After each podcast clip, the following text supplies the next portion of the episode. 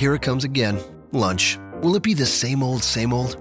Or are you ready to take a vacation from the ordinary with the new Jamaican Jerk Turkey Sub at Firehouse Subs? Freshly sliced smoked turkey breast, craveably sweet mustard sauce, and a hint of Caribbean seasoning. Just $5.55 for a medium. Save time. Order the new Jamaican Jerk Turkey Sub on the Firehouse Subs app. Firehouse Subs. Enjoy more subs. Save more lives. Participating locations. Limited time only, plus tax. Prices may vary for delivery. This podcast is a member of the Voices of Wrestling podcasting network. Visit voicesofwrestling.com to hear the rest of our great podcasts, as well as show reviews, columns, opinions, and updates across the world of wrestling.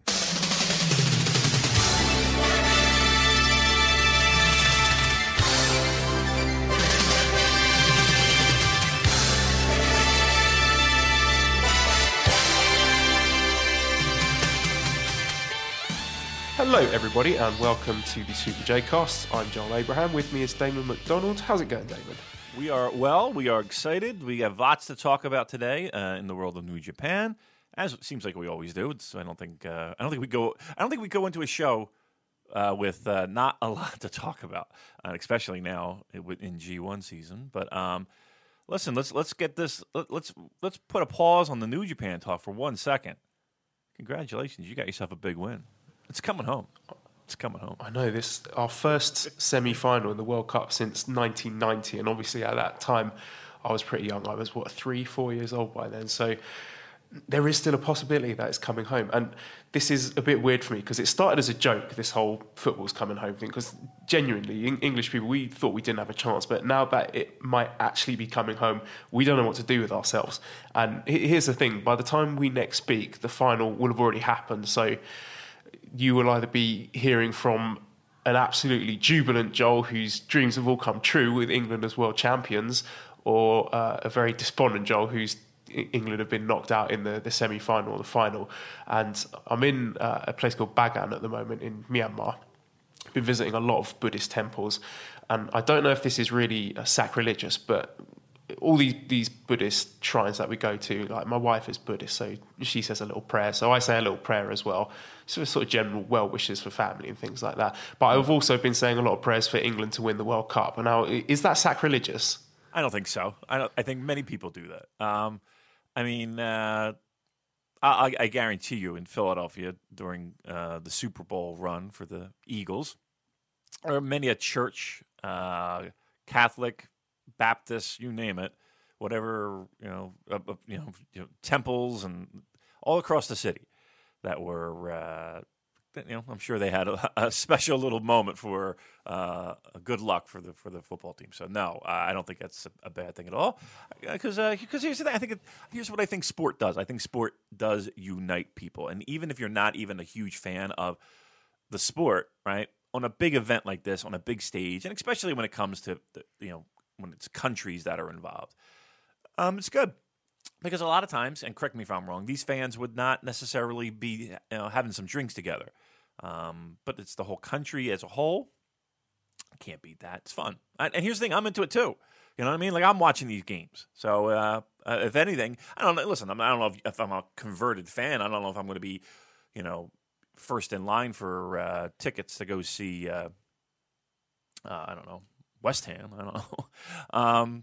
But you get my point. It's exciting, and I'm happy for other people watching this, right? Because other people get charges, and I feel bad when their teams lose, maybe for a second or two, but it's fun. I'm liking it. Okay, well, speaking of brilliant things from England, I understand that Best Joel sent you a delivery of crisps a while ago. Can you give us a quick update on your adventure with the English crisps? I'll tell you, we still have a few bags left, which is shocking in itself. I had the Worcestershire sauce one. That was all right. That was an okay one. I'm still a fan of the prawn cocktail. I think that might be my favorite one. It's a weird taste. It's kind of like a ketchupy almost, but with a little bit of spice. I don't know. I like that one. That one was really good. And of course, again, the smoky bacon is our favorite. But then we had these others. You know what? I didn't bring the bag in, but they tasted like, I don't know, American kids would know what I'm talking about here. They taste like, you have Honeycombs in England, the cereal? No. No. Okay, it's kind of tasted like honeycombs for those Americans who are very familiar with the sugarized cereals that we grew up on. It tasted kind of tasted like that, but it wasn't sweet, so it wasn't like a sweet honeycomb. And like that's the only way I can describe that taste, right? That like the people who know what I'm talking about, they are like, I got it. People who don't know, they're like, and you can't describe it. It's not like, oh, it's a salty thing. No, it tastes like fucking honeycomb, and it's its own distinct flavor. So it's great, man. I tell you what, I got that package. I was having a shit day, and I saw the guy drop it off at the door, and I was like, oh, I think this might be it. And it came in like a Pampers box, like baby, like what do they call nappies? Is that supposed to mean something? Is that's what I thought. Throwing a bit of shade there. That's what I was thinking. I was like, what? I was like, of all the boxes you're going to send us in, he's going to send it in that. I thought that was very odd and very. I don't know. I think he was, casting shots over here.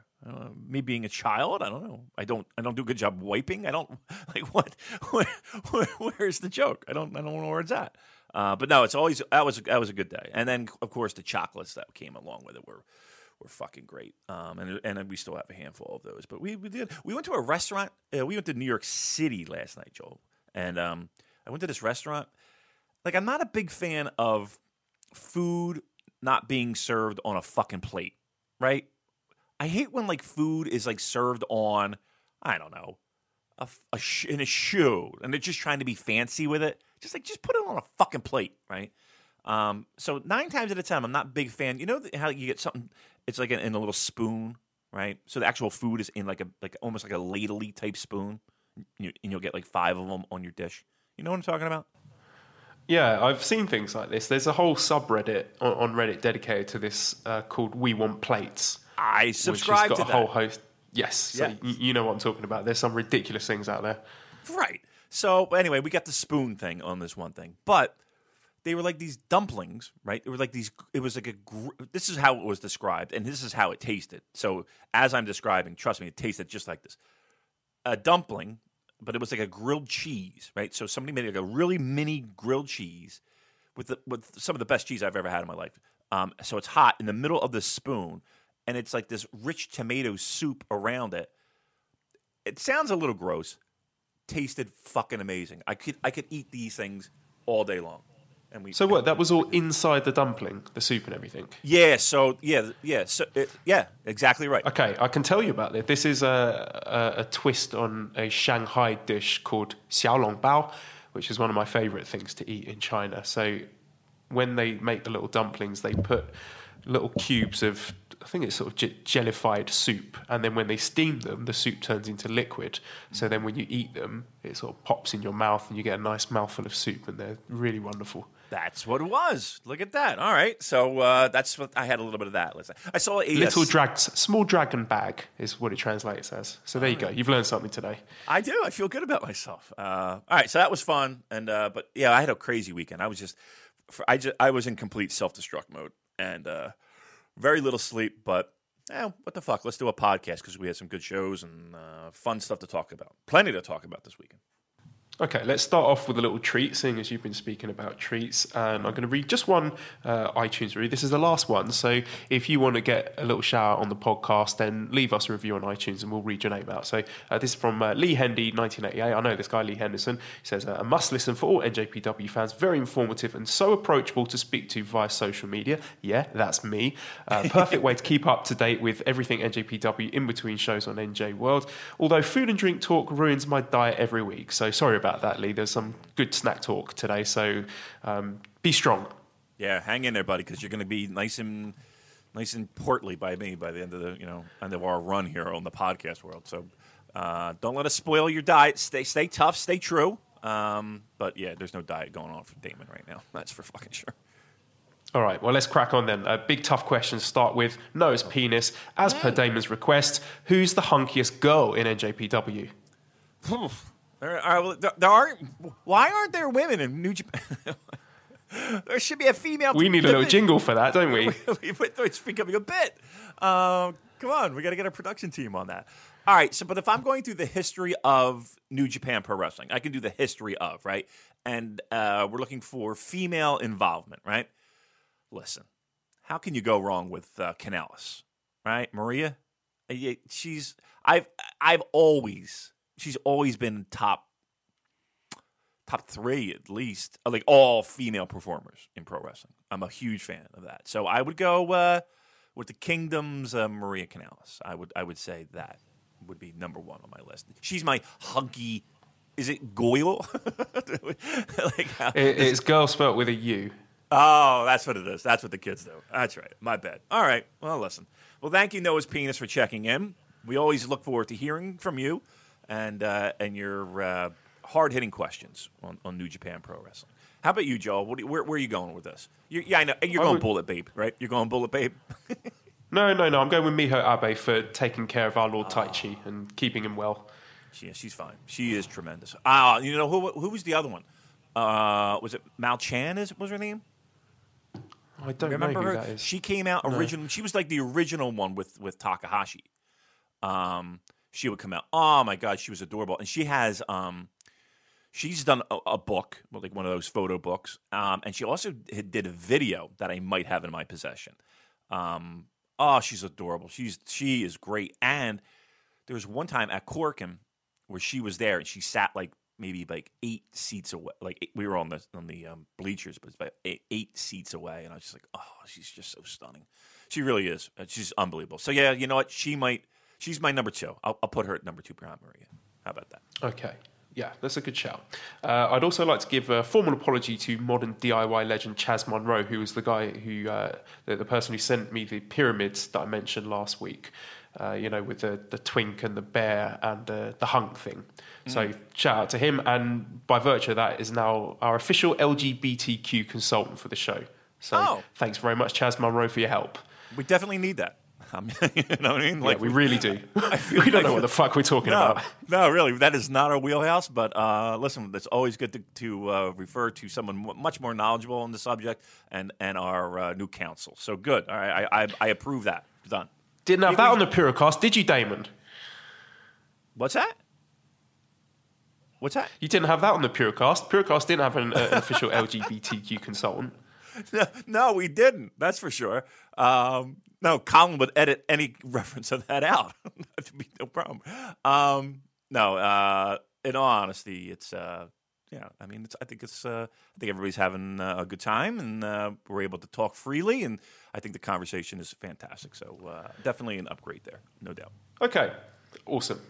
Interesting question here from Pete at comms_Pete, who also mentions that he got into DMAs earlier this year after you praised him on a show. Yes, good job. Right? And they have.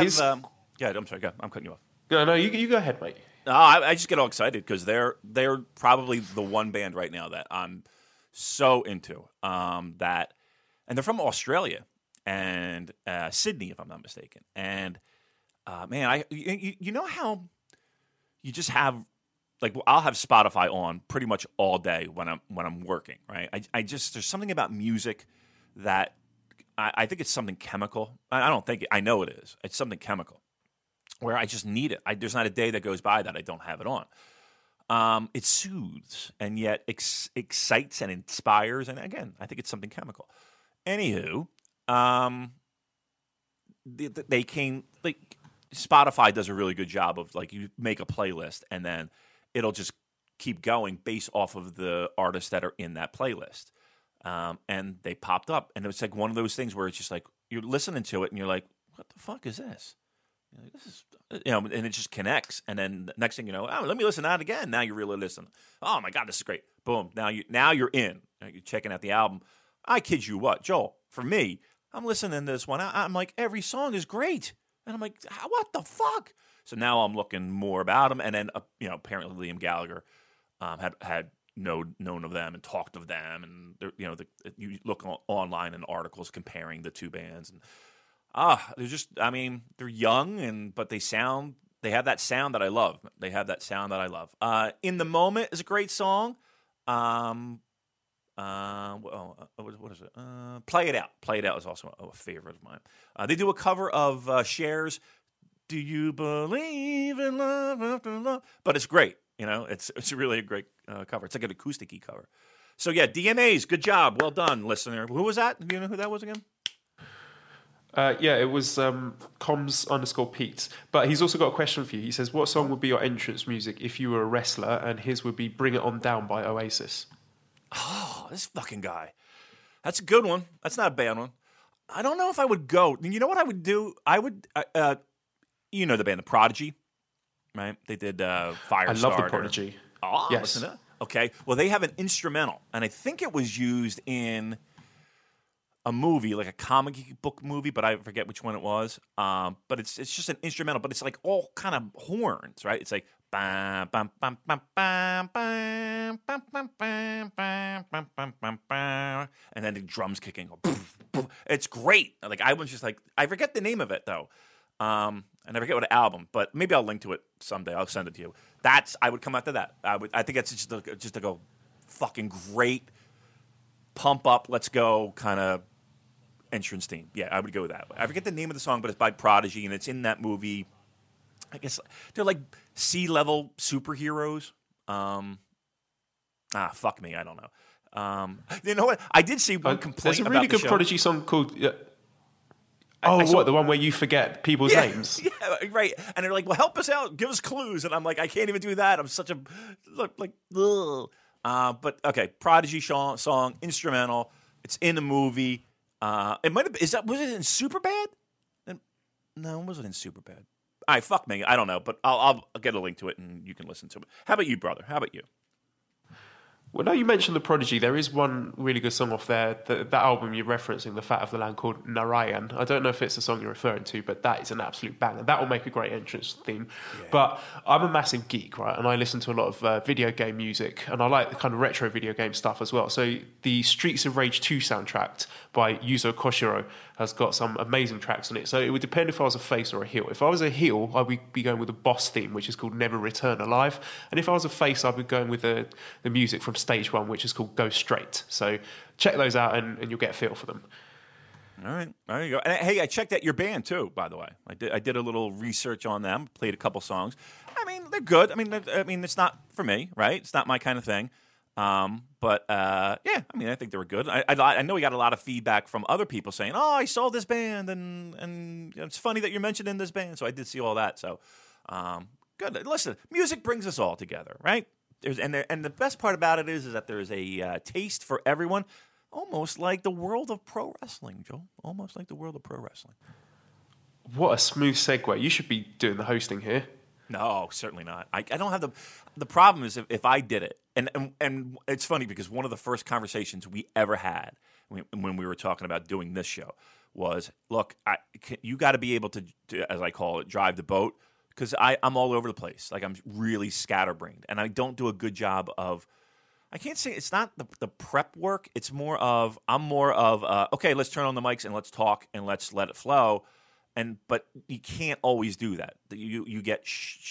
sometimes it comes out great, and then other times it turns out shit. So I'd rather have consistency of very good as opposed to excellent. And kind of like my life, right? I have 11s and I have -2s.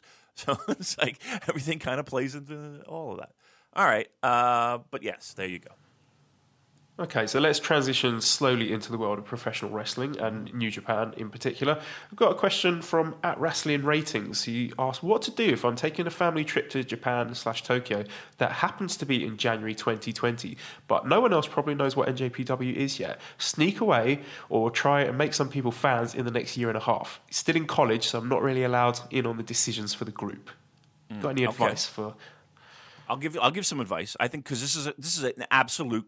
this is a trouble because, for me, I was very fortunate in the sense of, you know what, if this makes you happy, go. And, if you're okay with me staying home, I'm not going to go. You go do your wrestling thing. And this is me and my wife's conversation. So I'm very happy and lucky. I'm a lucky guy when it comes to that. A lot of people don't have that. So they got to bring either, a girlfriend or a wife or vice versa. Maybe the wife wants to go and the husband's like, I don't know what this is.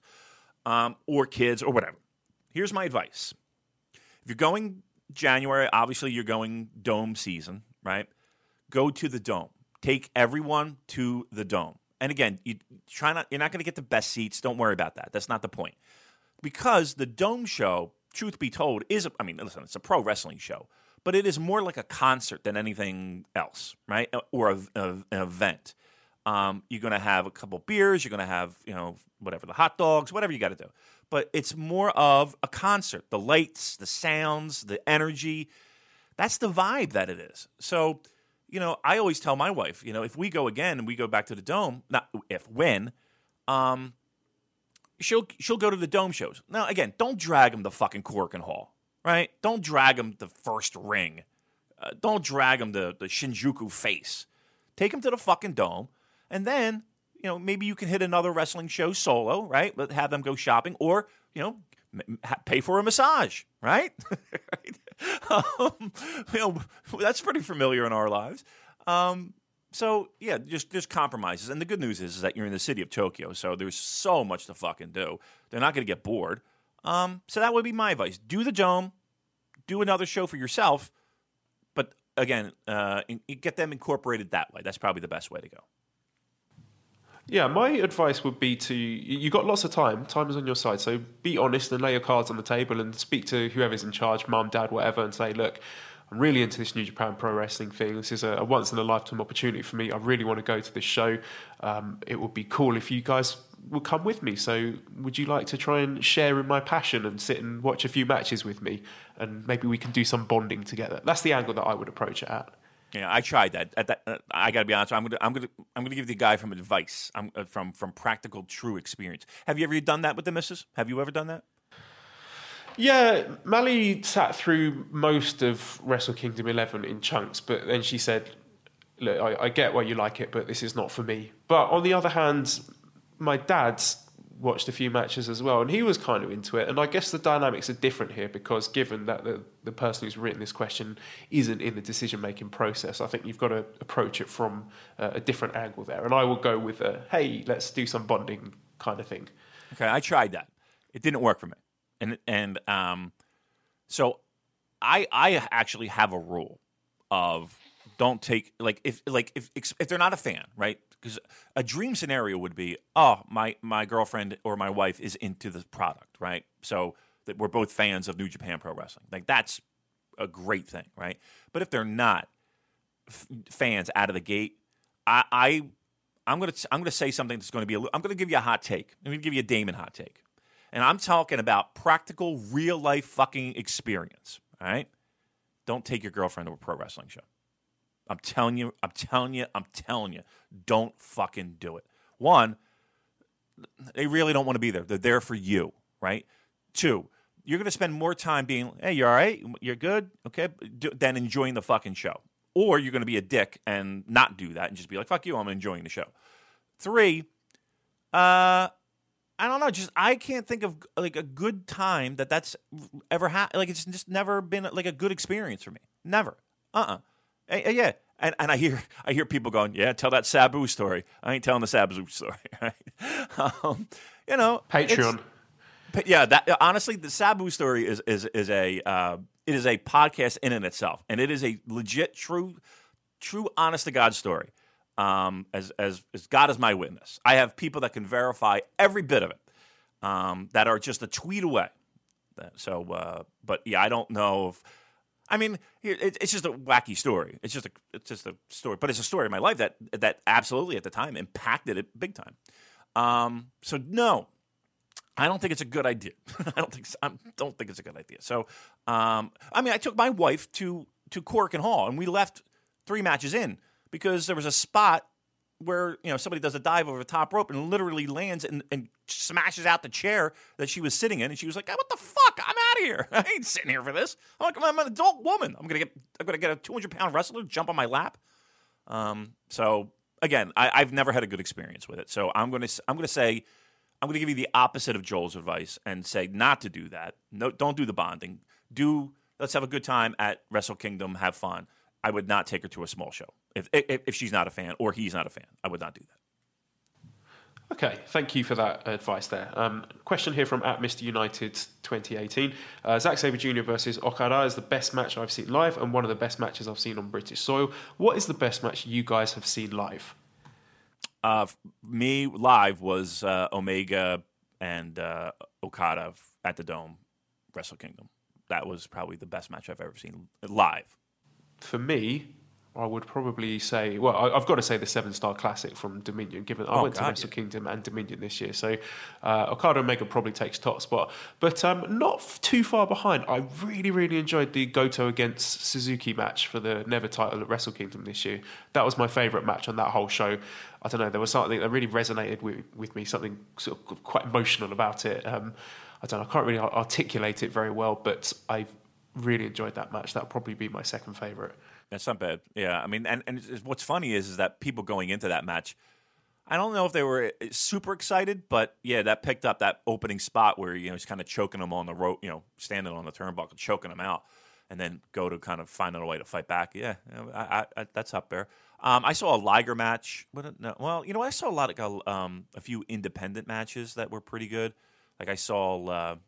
a lot of ECW stuff too, like Rey Mysterio and Psychosis, Eddie Guerrero, Benoit. There were a lot of ECW shows that were really fucking great. I saw Steamboat and Luger on a show in Philadelphia, which was tremendous. I'll never forget that match. That was really good. I saw Flair and Funk. And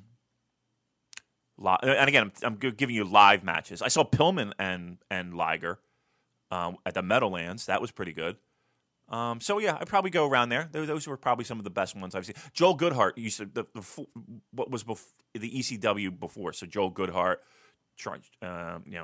you know that whole story. Everybody knows that story. So these Joel Goodhart shows in Philadelphia, they were pretty great. They had some awesome. I saw Cactus Jack versus Eddie Gilbert. That was probably some of the great ones. And then the Ring of Honor stuff. I mean, Low-Key and AJ and Bryan Danielson and Punk and Samoa Joe. Like all those matches were fucking tremendous. So yeah, I mean, I've probably seen a lot of good live stuff, but you know, I guess I would absolutely say Kenny versus Okada is probably my favorite live. Okay, let's get into the news roundup then. We've got a match announced for All In. We've got Kazuchika Okada against Marty Scurll. Now, this has been quite divisive online. Some people really looking forward to it. Some people writing it off as trash. Where do you stand on that, Damon? Why would they write? I don't get the trash part. Why would that be trash? It's a mixture of things. One, I think there's a lot of people who are not into Marty Scurll, particularly the comedy character, and two, people are disappointed because they wanted a bigger match for Okada. There was some talk of people hypothesizing Okada against Pentagon Jr. or something along those lines. That's never going to happen. Why would that? He's booked on the show, isn't he? Yeah. Okay. Great. Of all the people on the show, I would be like, that's probably the last guy I would say he would be in a match with Okada. Not to say that he couldn't do it. I mean, it would be a great match. I'm just talking about the logistics of it. I don't know. I can't imagine. No, that's no. I mean, Scurll is a guy who he's going to be able to lose. He can afford to take the loss, right? It's a singles match, guys. You know, singles matches don't fall off of trees, man. And you're getting it in the States, and it's going to be good. What people don't think Marty Scurll's good? Yeah, I think people. There's a lot of people who are not keen on his wrestling ability. Huh? Where you stand? Where are you at? I think when he gets that tap on the shoulder, he can go. You just look at, was it the Sakura Genesis, the match he had with Osprey? That was wild. It was great. Yeah. So I appreciate he does seem to have turned it down a bit when. He is working the multi-man tag matches, which is fine. I like the comedy character. I like Marty Scurll. I'm a fan. So I'm giving a thumbs up to this match. I think it will be good. I think so too. I don't think you're going to get you're not getting comedy in this match. Like you might get a little bit. I don't get it. No, I think it'll be fine. I mean, listen, Would I want like a Tanahashi Okada? Of course. I mean, Christ almighty, yes. But being realistic and, you know, and what these shows deliver, even though we just came off a Zack Sabre Jr. Okada match that was pretty fucking great. Yeah, I mean, I don't have a problem with it at all. I don't think it's going to be bad at all. I'm kind of shocked at that, actually. Okay, all right. Yeah, I would say it's a match that you're not going to see in New Japan because Marty is penciled in as a junior heavyweight, so they are not likely to be seeing each other in singles action anytime soon.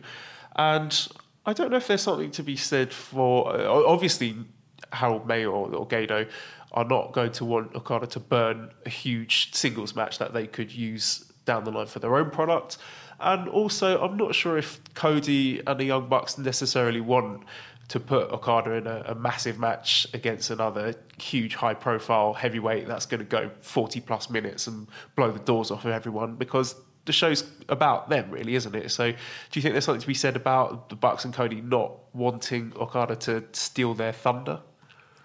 I think their main goal is to put on a show that will be great, right? By any means necessary. You know, and if you go up and down that lineup and who's involved in that show, I mean, Marty Scurll is involved, is a key member of all of it, right? So no, I don't think it's I don't think Cody or Okada sitting in the back, you know, scheming, being like, well, they can't steal any of our thunder. I think they're just trying to put on the best show that they possibly can. No, I don't understand the backlash, but hey, it is a, I don't want to say a mid-card match, but it's a, you know, lower main event type match. That's fine. I mean, look, the stars of the show it's Cody, it's a Cody show, it's an Omega show, and it's a Buck show. We know this. I don't know why people are shocked by that. That kind of blows my mind a little bit. Okay, next question then. I saw this from the @VoicesWrestling Twitter account.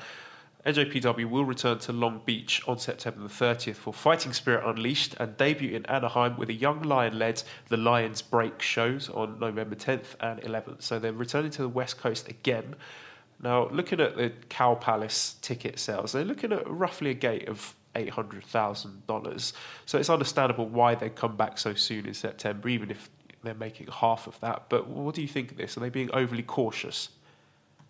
The biggest challenge is that they can't do a great job promoting stuff in advance because of just storyline factors, and there's shows to be had and all that.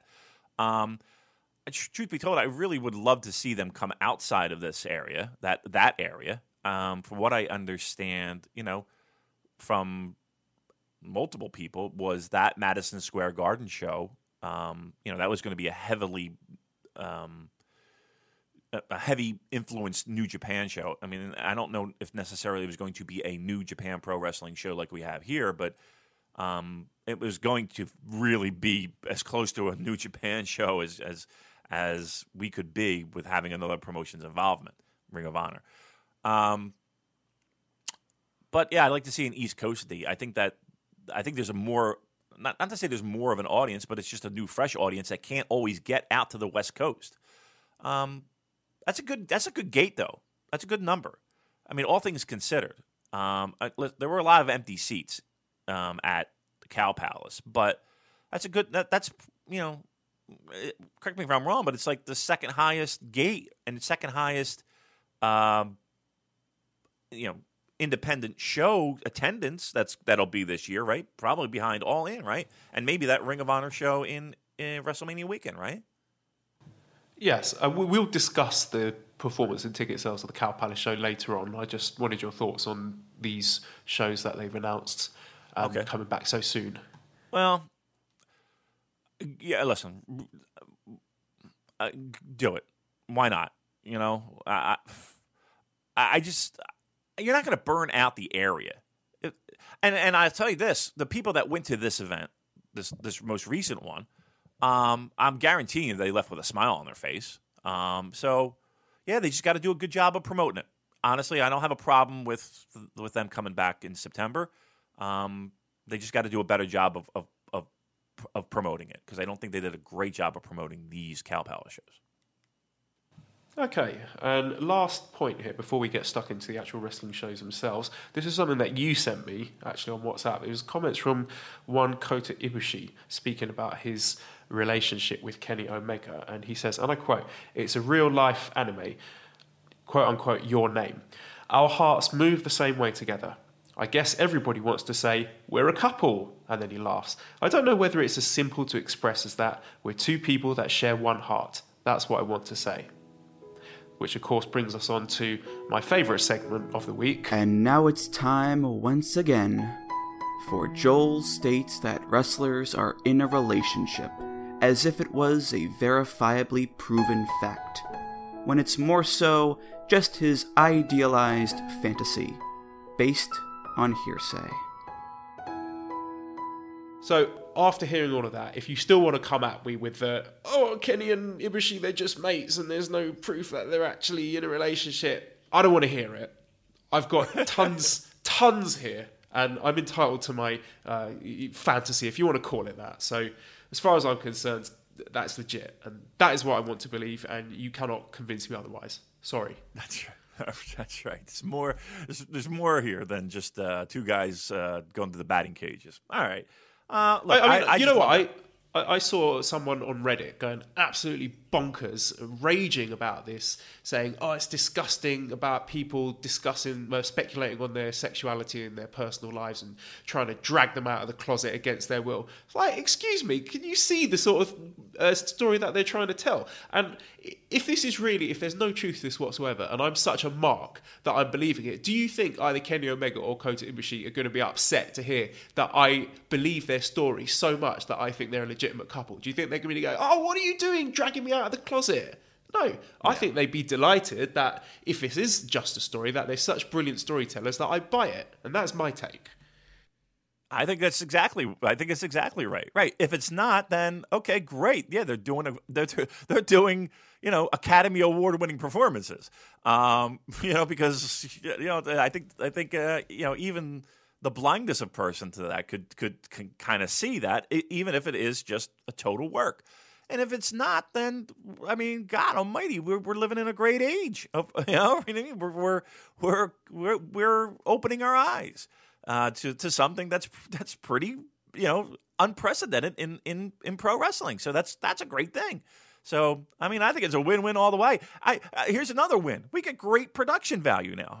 we have sounders and musical interludes and not for nothing, an ongoing bit with us. So I think it's a win all around. So whoever that person was, they can get right up the fucking street, because to lose your mind over something like that, it's geez Louise. And even if it's not, we're having a good laugh. It's a good time. It's good fun. Exactly, and I've had some people enjoying these segments and Andrew Rich's jingles so much that they want them as ringtones. I think it was Nicole Redder who wanted those. So get in touch with your man at Andrew T. Rich. I always say, creative genius.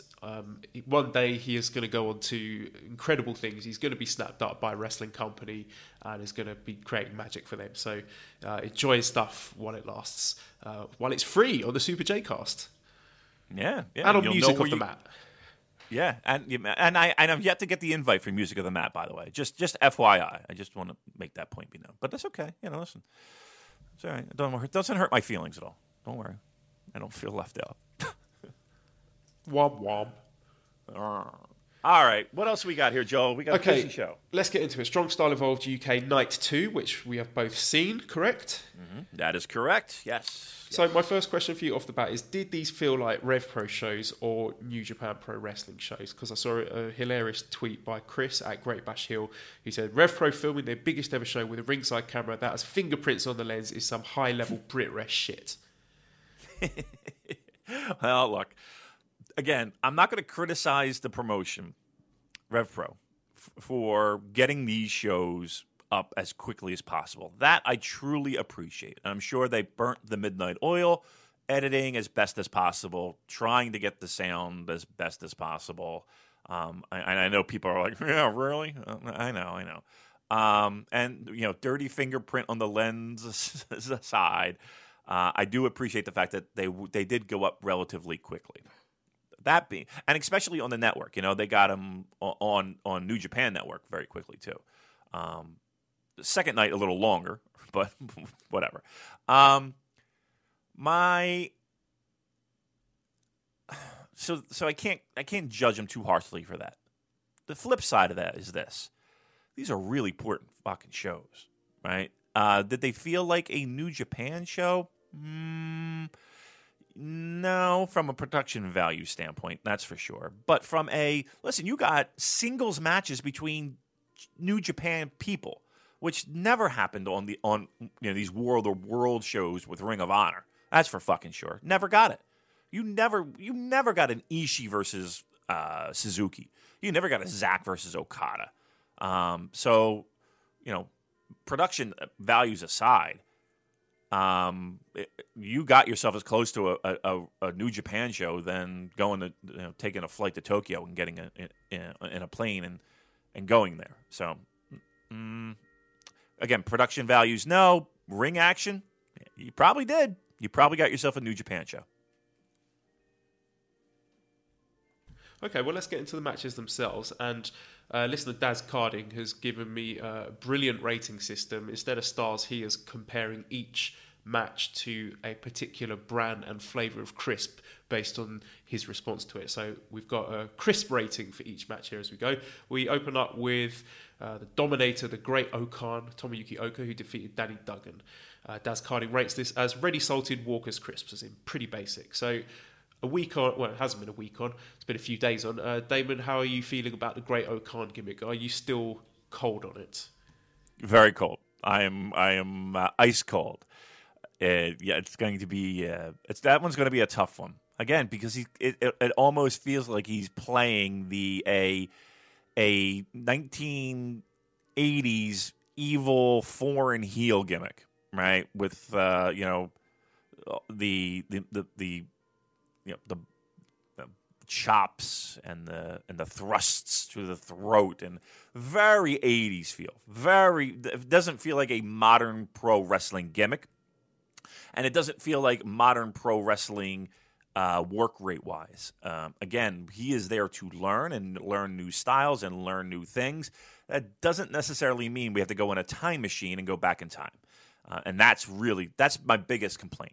Is that this is a gimmick that really, I mean, we're going back in time. This is a very retro feel, and I don't know if that really fits in right now in 2018. I would say the match was boring. The style is boring with all the rest holds, the nerve holds, and the chop and everything.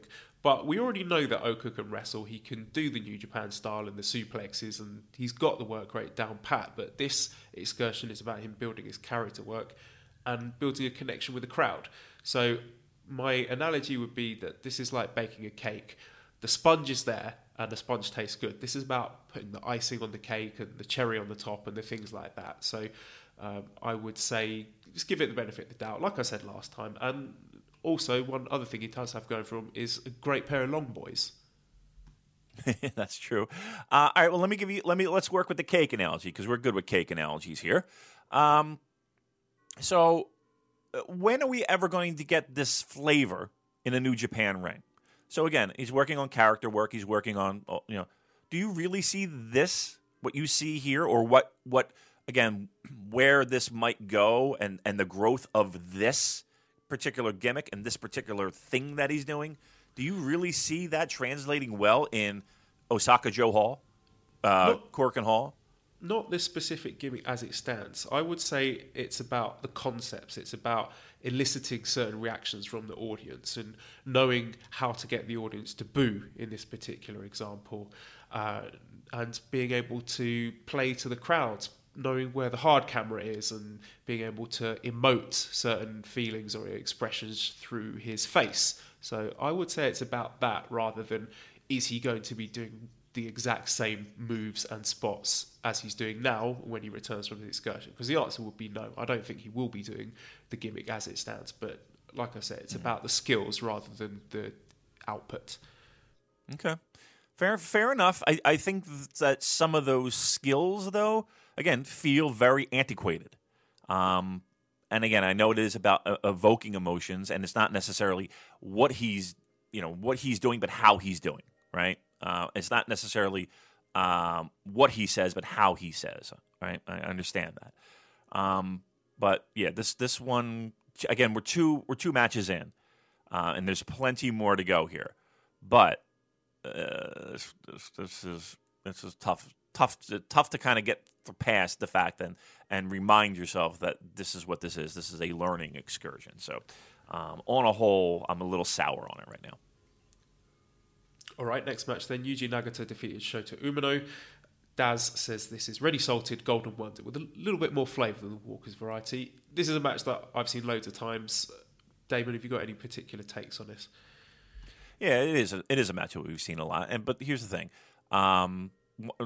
We just talked about guys learning, and this is another example of guys learning, right? Nagata going in there and I don't want to say wet nursing him through a match. That's certainly not the case, but I think this was better than your average dad versus young lion match, right? I really felt like there was a certain level of fire and a certain level of what Nagata gave him, right? As far as offense and Nagata selling. I mean, at the end, you knew the end result, and that's fine. There's no problem with that.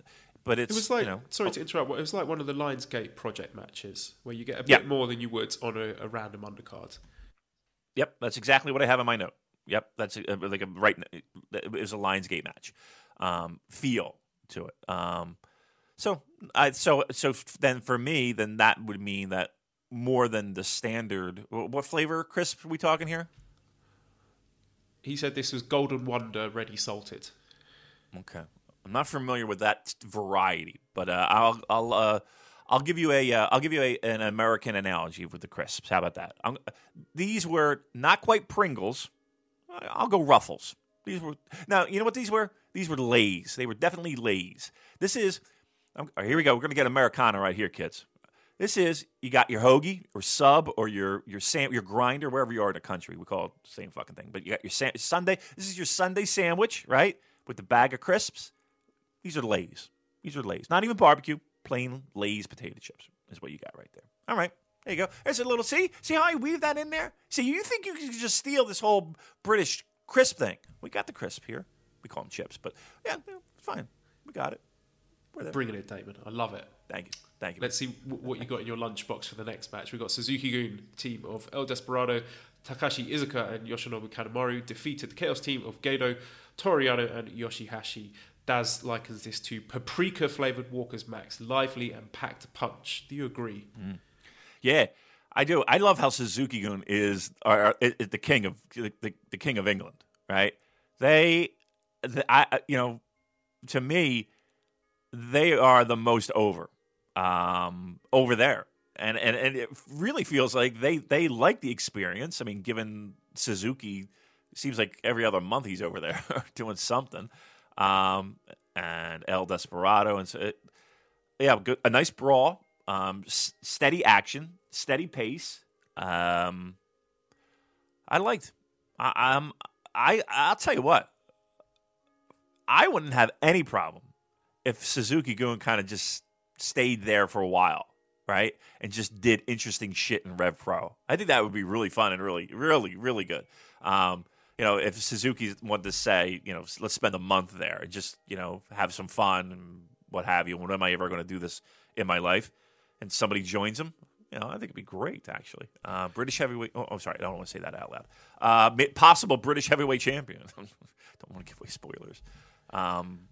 It's funny you bring that up, we had a point here from listener JDM at option_0 who mentioned the concept of each faction getting an outside territory as a secondary fan base. So Bullet Club in the USA, Suzuki-Gun in the UK, Chaos in Australia, New Zealand, and LIJ in Mexico. So what would you say to something like that? I think it's, that kind of is already, right? Don't you kind of feel that? If United States, I would say definitely Bullet Club, right? And again, when I look at these Rev Pro shows and other it's Suzuki-Gun really, it seems like that's their faction, like they've taken to them. So I don't think that's far off. I'm kind of on the same page with that.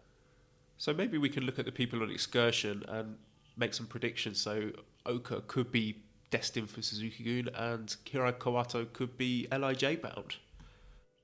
Well, correct me if I'm wrong. If I remember back, he was always, I don't know, there was, I know that Roppongi 3K was, they were kind of like the guys too that were kind of Los Ingobernables favorites. So I wouldn't be surprised. If I'm not mistaken, there was some interactions between them at times. Yeah, why not? But I like the idea of different countries kind of having their own factions. Or secondary factions. I kind of like that. I think it's fun. All right, cool. Next match, we've got Walter defeated Yujiro Takahashi. Daz says this is nice and spicy knickknacks, massive flavor, and a big hit for the taste buds. So what did you think of this match? Yep, I loved it. This one, and here's the thing. This might have been the best Takahashi match I've seen in months, right? And going into it, you wouldn't think so. The difference of styles was fun. And not for nothing, Takahashi... his chest was a mess during this match. I actually felt bad for the poor guy. Look, I don't think there's any question in my mind that we'll be seeing Walter in a New Japan Pro Wrestling ring sooner than later. I can't imagine that not happening at this point. He had some strong showings on these shows at the very least. And I think, again, I'm always amazed at what people give other wrestlers in certain scenarios. And, again, on paper, you looked at it, and there was a definite clash of styles, pardon the pun. But, I would say I like this match a lot. I like Takahashi giving him more than I thought, and giving him his chest so frequently to get lit up. And I think Walter has a job. I have nothing confirmed, but I can't imagine talks haven't already occurred, and I wouldn't be surprised if we see him before the calendar year ends. Yeah, fingers crossed, that'll be excellent. This match reminded me a bit of the Jeff Cobb Chase Owens match from the CEO show, in that it looks like a mismatch on paper, but the smaller heel did enough crafty work to make it look like a credible contest. And in this case, it was Yujiro working Walter's knee, and I think Walter did a great job selling that and making the match look competitive. Yeah. Next match then, we got Taichi defeated Will Ospreay. It seems that Taichi won over a few people here, judging by the comments I received. Ben G said the crowd was split on him, which is... I think a huge leap from last year when pretty much everybody across the board hated him. Daz says this match was like Skips. Nice initial flavour, but then melts away. What I would say to you, Damon, is that Taichi's got a lovely pair of tits, and he was jiggling them fantastically in this match. So did that enhance your enjoyment? What do you think of this match? I didn't notice that, Joel. I'll be honest with you. I don't have anything about tits in my notes. Here's what I'm surprised at. Again, on paper, when you see the idea and the promise of Ospreay losing to Taichi, it's very easy to lose your head and be like, how the fuck can this possibly happen? And why would they do this and all that? I do want to remind people, we have a dynamic in that ring of a heavyweight and a junior heavyweight, right? Remember, Taichi's a heavyweight. And he's not going to lose to a junior heavyweight. It's not going to happen, right? Name me an instance where that's happened in a New Japan ring in a one-on-one scenario in the past. I don't know, 3 years, 4 years, 5 years. I'm hard pressed to think of one. If anyone can help me, by all means. I'm sure. Listen, by the way, when you asshole. Yeah, exactly. That's what I want. It has to be done that way. It has to be done the proper way. We have to be addressed properly.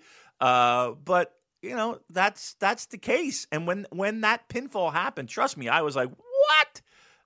You know, on the surface. But then after I got done, you know, ready to jump out a window, I looked, and that's what we got. That's what we got. So, even though it is a Rev Pro ring, that's what we got. And, you know, here's the thing, too. I still think, Joel, in my heart of hearts, that Taichi is going to wind up in this G1. Something's going to occur something's going to happen, an injury, whether it be a worked injury or possibly a legit injury, where a guy can't go and they're going to get subbed out. I don't know why. I just have this real, and a lot of times it's like if a guy gets hurt in G1, they just say, okay, well, that's a forfeit. Like I remember Nakamura being hurt for a few matches in a G1 a few years ago. His shoulder, I think it was. And those matches were just wins for those people, right? By forfeiture. I just got this really weird fucking vibe that Tai Chi's going to be in this G1. There's just, you know why? Because there's too much talk about it, with him being upset that he's not in it. That's really what it comes down to. You just hear at every breath and every turn that, oh, he's not in it. Oh, he's pissed off he's not in it. That it feels like he's going to be in it. So, the Osprey match was good, fine. A little too much stalling, a little too much Tai Chi nonsense, but it was fine. And Will Ospreay's always great. Yeah, it was interesting that we had these guys who you could say are on the bench as far as the G1 goes, in singles action. So we had Taichi against Will Ospreay. We had Chase Owens against Jeff Cobb. We had Yujiro Takahashi against Walter. So I wonder if that was management's way of saying, okay, go on out there and work a match where you're the underdog, but make it credible. So I think you could be onto something there. I really like this. Obviously, I'm a Taichi fan. And this was a little taste of G1 Taichi. And I think it would be a welcome addition because you need to have that person. I've said it before. You need that person who is the quote-unquote night off for certain wrestlers. So you have Yano on one side of the block. You have Taichi on the other side of the block. And they're different. You're going to get different styles. You'll get different comedy spots, different creative ways for Taichi to make it interesting. And also, I should mention here about Will Ospreay and how selfless he is, because this is a guy... whatever you say about him, he is not afraid of putting anybody over. Yeah, that does say something. Look, you know, he didn't. He not that he, to say that there would even be a lot of arguing in the back even when you know they found out who was going over. But yeah, I think that's exactly the case that what you just described of guys being asked to put guys in a better spot, and whether it be for the future or for right now. So, yeah. But again, I still there's something in me that just says Tai Chi's going to wind up in this G1. I wouldn't. If you're a fan, I would not lose hope. Well, there'll definitely be a party down my end if he does get announced. So next match we got David Starr defeated El Phantasmo, Taiji Ishimori, and Tiger Mask. We had some listener input. Kira said, looks like Tiger Mask noses his last trip to the UK as he seemed to say an extended goodbye. Sean said that Walter and El Phantasmo were the two standouts from RevPro and seemed to have the most buzz about them at the end of the show. Ben G says the crowd were really into Tiger Mask, and by the end, El Phantasmo got himself over hugely and would love to see him in the Super Juniors. Daz likened this to Salt and Shake. Everyone had something to add, like the little blue bag. So Salt and Shake, you get a bag of plain crisps and a little blue packet filled with salt, and you rip open the packet and put the salt in and shake the bag up. So really? What did you think of this four-way match? I mean, why don't they just put the salt on the chips? I guess that's my first question. Why would I guess this allows you to modify the amount of salt you want on the crisps, like Kota Ibushi. Yeah, well, we know what we think about that. I liked this match. I guess the criticisms that I had on the singles match with Tiger Mask from last week, they really weren't prevalent here. And again, Tiger Mask could do his shit and then go take a powder outside the ring and not have to be involved in a lot of nonsense. I'm still a big fan of David Starr. I think he's great. I like the match, Joel, but truth be told, I mean, I don't know if anybody's winning jobs over this one. I don't know if anybody's walking away with new positions. I wasn't that impressed. I wasn't that thrilled. I thought they were good, but I don't know if anybody's walking away and getting a spot at next year's juniors, best of the Super Juniors. The problem is that there's so much talent out there that would be a hard slot to fill, to be quite truthful, unless somebody walks away or somebody is hurt or is not in the mix any longer. So Again, I'm going to reserve judgments on anybody winning jobs from this performance, but I thought the match was okay. I didn't think it was great. I would take David Starr in next year's Best of Super Juniors over Flip Gordon, personally. I think his character work is brilliant. I loved after this match when he started taking a victory lap. Actually, it was several victory laps. He was running round and round and flipping off the fans and skipping. I thought that was tremendous. Yeah. I think he does have one of the best entrances in pro wrestling with the whole ring announcement, the laundry list of accolades that he has when he does that. So, yeah. Would I want him over Flip? I mean, look, I'll be truthful. I haven't seen Flip in a little bit, right? Especially, you would think Flip would be on these New Japan shows in the States. Yeah, well, he worked the ROH Best in the World against Bully Ray, but no sign of him on this Cow Palace show. Yes, yeah, you would have thought. And again, he's doing All In, so maybe I'm just kind of talking at my behind. But yeah, would I want David Starr over over Flip? Huh. Yeah, probably. I'd probably be in agreement for that. I would do that. I would do that flop. I would do that flip flop, if you will. Get it? No? Okay. Good. All right. That's good. Yeah. Well done. Thanks.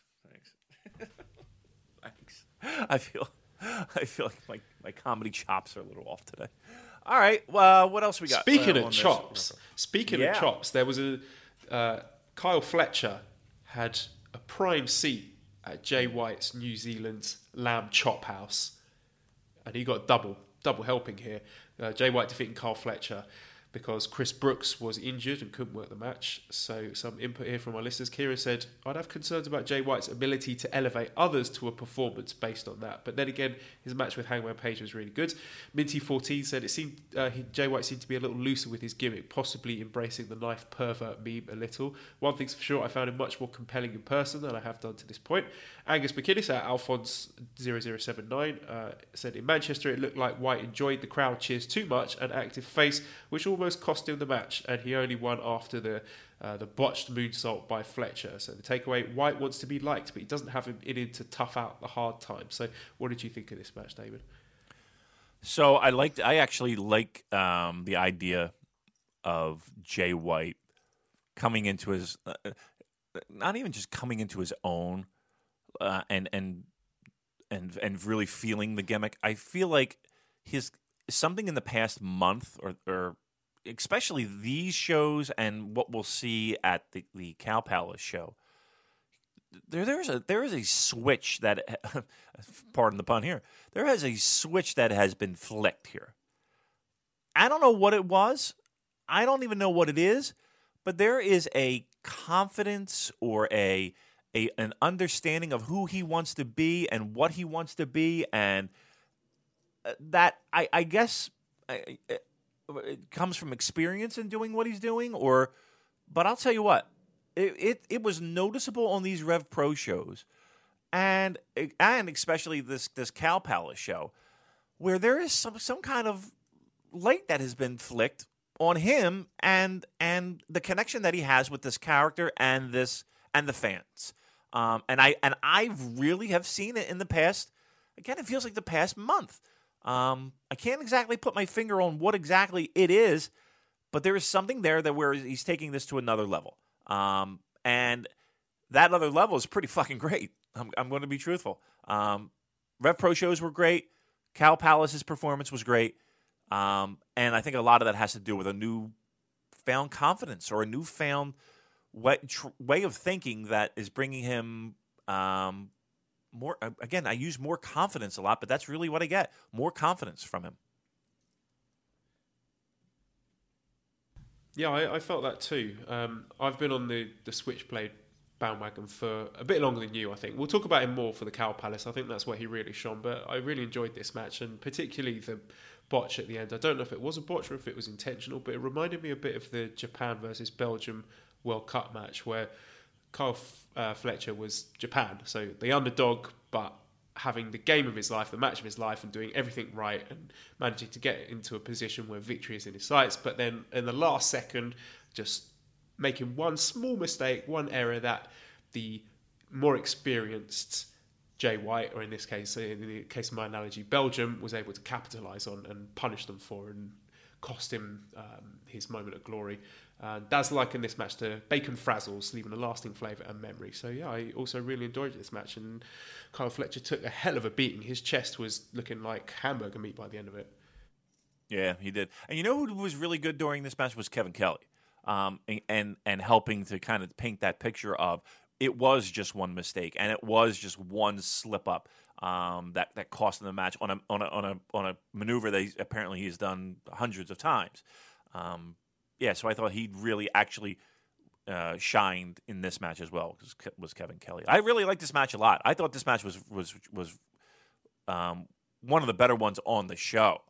And I think, like I said, there's something, I'm really starting to turn the corner on that Jay White. I really am. And again, I'm always late to the party, but there's something that's happened.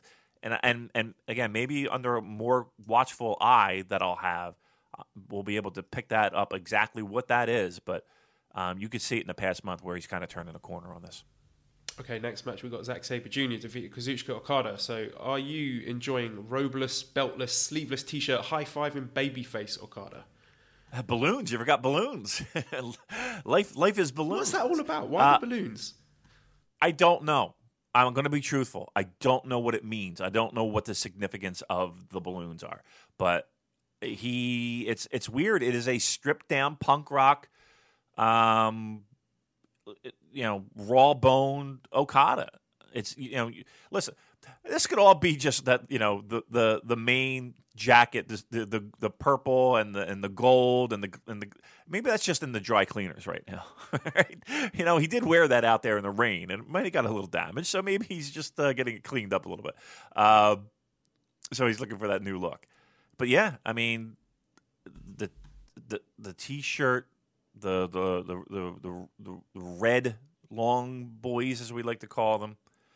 I tell you what, there are a lot of similarities between his look and Jay White's look a little bit more, right? They look like they're kind of melding into one person here between the two. Which leads me to a question: Would you hand wave the idea or the notion of Okada versus Jay White at the Dome? Not for the title, but I could definitely see it in a high-profile singles match, maybe for one of the other titles or just as a grudge match. Yeah. I mean, I know everybody talks about the faction and chaos and gaining control of that and Okada kind of losing his steam and Jay White kind of manipulating his way in and all that stuff, but I really kind of feel like that's these little subtle clues and these little subtle hints are what we're leading to here.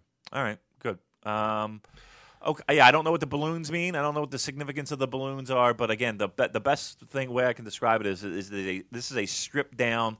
I'm going to try something new because I lost everything, and I'm going to burn the candle at both ends, Okada, as opposed to the normal cocky making it rain kind of guy. Okay, we had a lot of input from our listeners here, obviously, for a high-profile match like this. A couple of people pointing out how Zach had learned more of Okada's moves and countered rainmakers and the elbow drop and the drop kick with various submissions. Ben G said Zach beating Okada was the loudest reaction I've heard live. David Stiles stood behind me, losing his mind when Zach pinned Okada. Daz said this is like chili heatwave Doritos. It blows you away. Lee Henderson says, is Okada winning the G1 or even having a good run, turning his fortune around too quickly? Murdoch at Skeleton Frame says, do you think this is a humbling period for Okada to bring him closer to the hearts of the Japanese audience? I don't know anything about that demographic, but do you think the cocky winner persona was getting worn out in a culture of humility? And asked also about the possibility of a Zack Sabre Jr. singles title run. Again, another question along those lines. At Mr. United 2018, how far will NJPW push Zack? Is he a possible heavyweight champion? Absolutely love the show. Keep up the terrific work. Well, thank you very much. P.S. is coming home. At the Subtle Doctor, why is Zack Sabre Jr. so cavalier with the Rev Pro belt? He seemed to just discard it after the ref handed it to him at both Strong Style Evolve shows, dropping it and leaving it in the ring rather than carrying it out. Is this a character thing, or does he not respect their titles? So what did you think of the match overall and the prospects going forward for Okada and for Zack Sabre Jr.? one, I love the match, and I think the match will be talked about when it comes to match of the year type things. I was in the high fours with this. I saw some people that weren't as high on it, which kind of surprised me.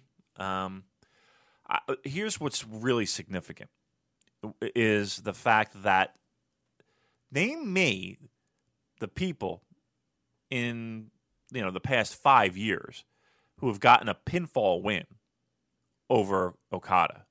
I mean, you can count them on one hand. Well, also, let's look at this from another angle. Sorry to interrupt, but let's look at the people that Zack Sabre Jr. has beaten this calendar year in singles action, clean in the middle of the ring. So he's beaten Naito, he's beaten Ibushi, he's beaten Sanada, he's beaten Tanahashi, and he's beaten Okada. That's not a coincidence.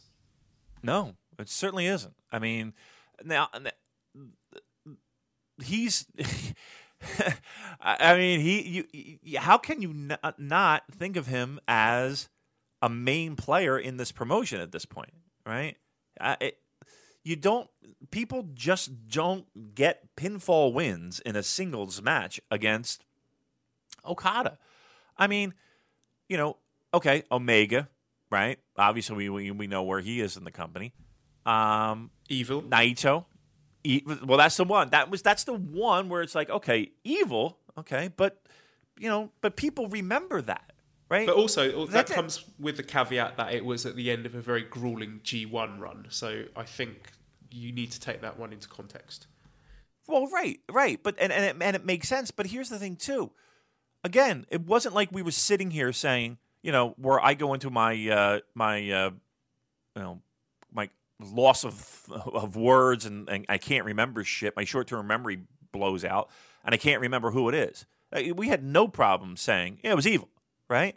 We know the names of the people that Okada loses to because it doesn't happen often. It's significant when it does. And not for nothing, that's all I heard about was him getting pinned and Zack getting the win. So I think that is a huge, significant thing. And I think there's something to be said about this too, Joel, that the fact that it did happen on a Rev Pro show. Right? The fact that it didn't happen at a Sakura Genesis, or it didn't happen at, Dominion, or it didn't happen at wherever, right? It happened in a promotion that is not New Japan, even though there was a working relationship, okay? So, to me, this match and the match that followed is really significant in the sense of, look, not to change courses here and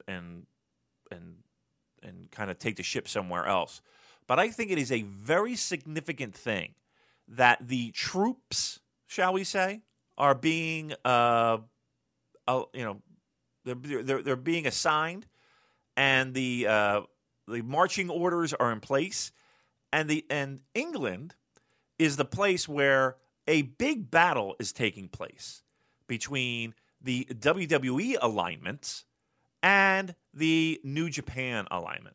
And we're picking sides, and we're picking promotions, and we're having interworkings and interweavings.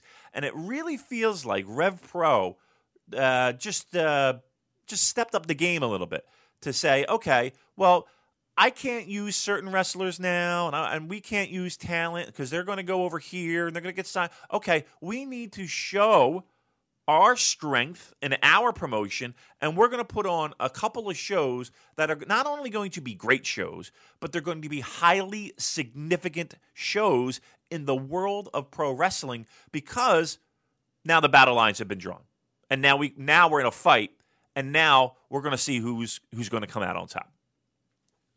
So speaking of a big fight and see who comes out on top, our main event, we've got Minoru Suzuki defeated Tomohiro Ishii for the Rev Pro British Heavyweight title.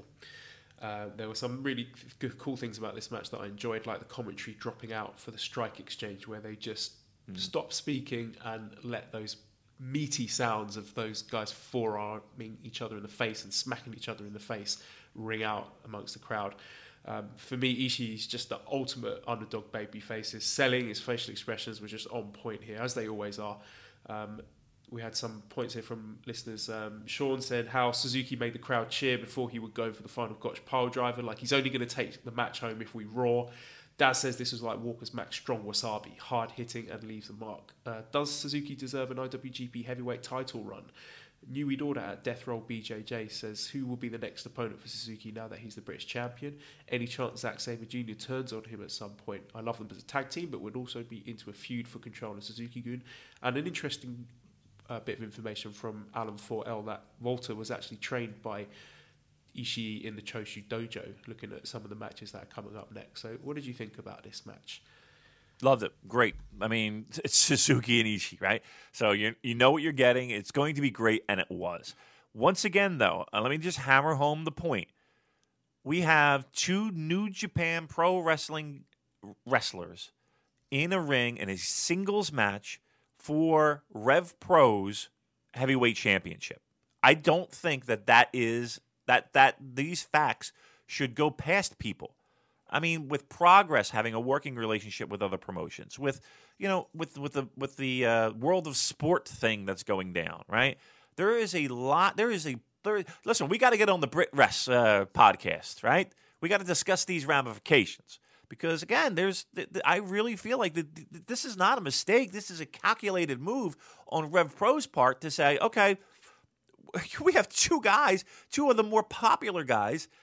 In New Japan, fighting over our heavyweight title, right? And we had a significant match with Zack Sabre Jr. and a guy who doesn't lose in Okada, and we see him taking a fall. That's buzzworthy. That they're doing these things intentionally. And here's the thing: the fact that New Japan allows it has me leading to believe that. Again, there's more to this. There's absolutely more to this than just two great wrestling shows. There's this is significant. This is a significant moment in how the landscape of British pro wrestling, how it fares out. I really truly believe that. Yeah, I definitely think you're onto something there. Overall, just a fantastic show, wasn't it? Our listeners agree, the people that were there live. Minty14 said both crowds were great throughout, gave everyone a great reception. Okada and Suzuki were the real megastars, and the arenas erupted for both. The atmosphere, an extremely good gate. I'm hopeful will make it likely that New Japan see the value in running shows over here. Fingers crossed we'll get some even bigger events in future. Overall, I think every single person went home very happy, and these shows will definitely go down as a success. Daz asks, do you think the success of these shows in the UK could see an NJPW standalone show on these shores? Ben M at Kato_Kuhn says, considering how much of a success they have been, do you think we'll see more large shows in the UK? If so, when do you think it could happen? And would a third night in another city be something the higher-ups might consider? Scotland would be nice. So what do you think about the prospect of more stuff in the UK? I think it's a definite. I can't imagine it not being. I can't imagine that there not being a New Japan Pro Wrestling show in the UK. I know that it's maybe a little bit easier from a cost perspective to just use Rev Pro stuff, right? But I think that you'll have upgrades of production and upgrades of stuff without question. I mean, I think the UK is, if not 1A on their list, then that's super high number 2 on their list when it comes to New Japan, behind the United States. I don't think there's any question about that. And here's the other thing. I think the WWE thinks the same thing too. I mean, literally right now, it is a game of risk that is going on. It is. We're taking over countries. The pro wrestling world is really coming down to two armies, and we're having our little sub armies. But that's really what it's coming down to. And you can see it being played out right in front of us as we speak. So, yes, I think there's no doubt about the fact that you will be seeing more New Japan stuff in the UK, without question. Okay, we've got a question here from Daz. Which of the non-NJPW guys impressed you the most, and who would you like to see them against in NJPW? I think the easy answer is Walter, right? He's always impressed the size and what he can do in the ring, and I think that I think he, you know, especially from these shows, and if not his past performances in Pro Wrestling Guerrilla and WXW, he'll be in New Japan sooner than later. That's for sure. I can't imagine it. David Starr. I'd love to see David Starr. I'm with you on this one, Joel. Maybe, you know, a Best of the Super Junior, even the tag. That'd be great. Yeah, I mean, I think those two are the easy picks, right? Yeah, I think so. What about other guys? Guys like Aussie Open, El Fantasmo. Yeah. Anyone else stood out? Yeah, I mean, I think to a certain degree, Aussie Open, I think, have. And again, giving him that nice match against Jay White certainly didn't hurt. Look, I know that all these shows kind of feel, for a lot of those guys, I don't want to say they're tryout matches, but they kind of are. They're in a spot. The eyeballs are on them. I'm sure Ghetto's peeking through the curtain, taking a look. He's getting feedback from the guys that you know, they wrestled, that he trusts, that give positive feedback or negative feedback. Yeah, I mean, I think here's the problem. You got a pretty big fucking roster right now. So squeezing them in and finding them a spot might be difficult, right? But if we're talking about running more shows in the UK, and we're talking about having more opportunities here in the States, some of these guys are going to get jobs, and it might be something along the lines of a developmental, you know, in the UK, or a developmental in the United States, right? We already have talked about developmental in the United States, and kind of California being the New Japan territory. So, listen, I think the future is going to be very telling when it comes to a lot of this stuff, especially when it comes to talent, right, and options and New Japan's strategy moving forward in the United States and UK. Absolutely. So at halftime in this podcast, we have another quick round of What's More Likely, brought to you by Reddit user DNMT. So quick fire, Damon. Hiroki Goto winning the heavyweight title at any point in his career, or Shinsuke Nakamura returning down the line and winning the Intercontinental title for a sixth time? Shinsuke Nakamura returning. NJPW drawing 55,000 to a Dome show, 43,000 total attendance last year, or NJPW drawing over 10,000 to a show in the US? Over 10,000 in the US. Kazuchika Okada winning the 2018 G1, or Okada not winning the 2018 G1? I don't think he wins it. I really don't. Speaking of which, I still got to do my pick'ems. I still haven't done that, so but I will do that this week. I promise. Crossing my heart on that one. So I'm going to go no. I don't think Okada wins this. He's not my pick. Taiji Ishimori winning the junior title, or El Desperado winning the junior title? Well, I'll tell you what.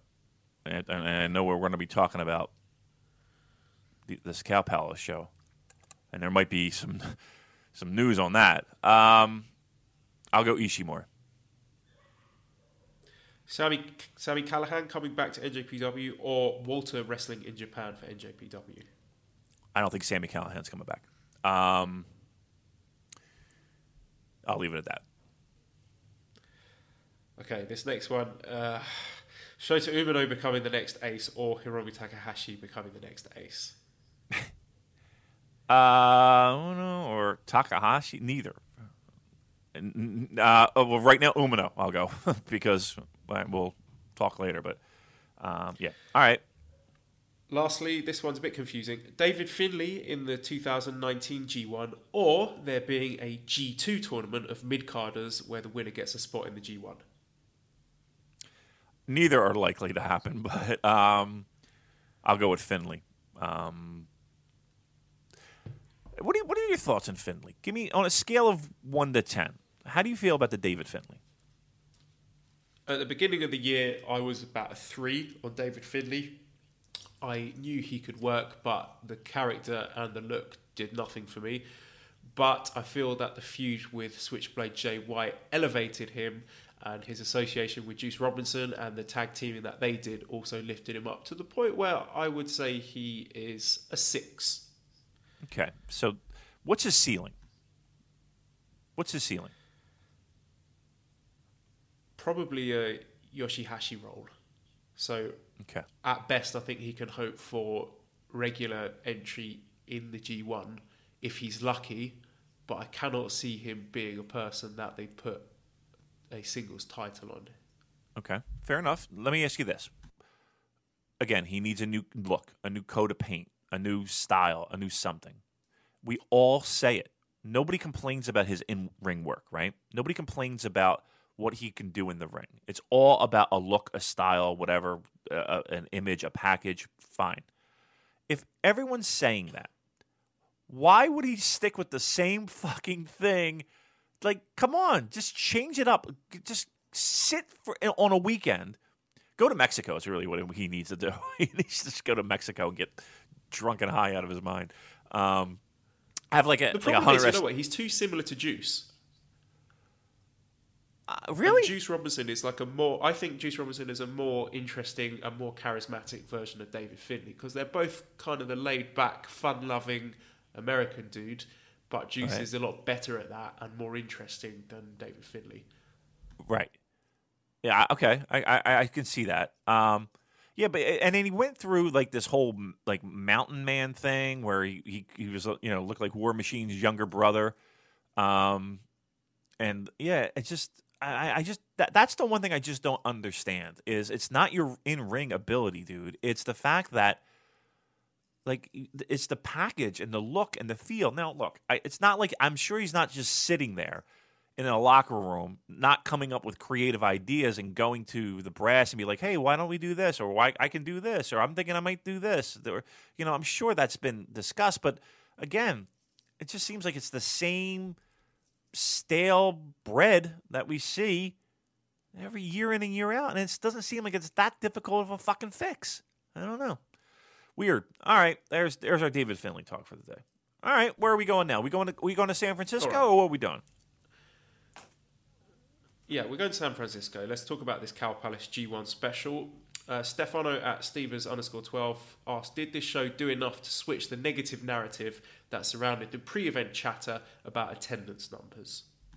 Do we know an attendance number? I saw a number of like 65. Am I off base?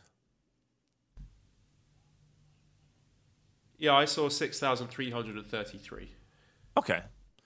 Well, if we're looking at that, just taking that number, and we're talking about a pro wrestling promotion that's not the WWE, that's not a bad number, right? That's actually a pretty good number.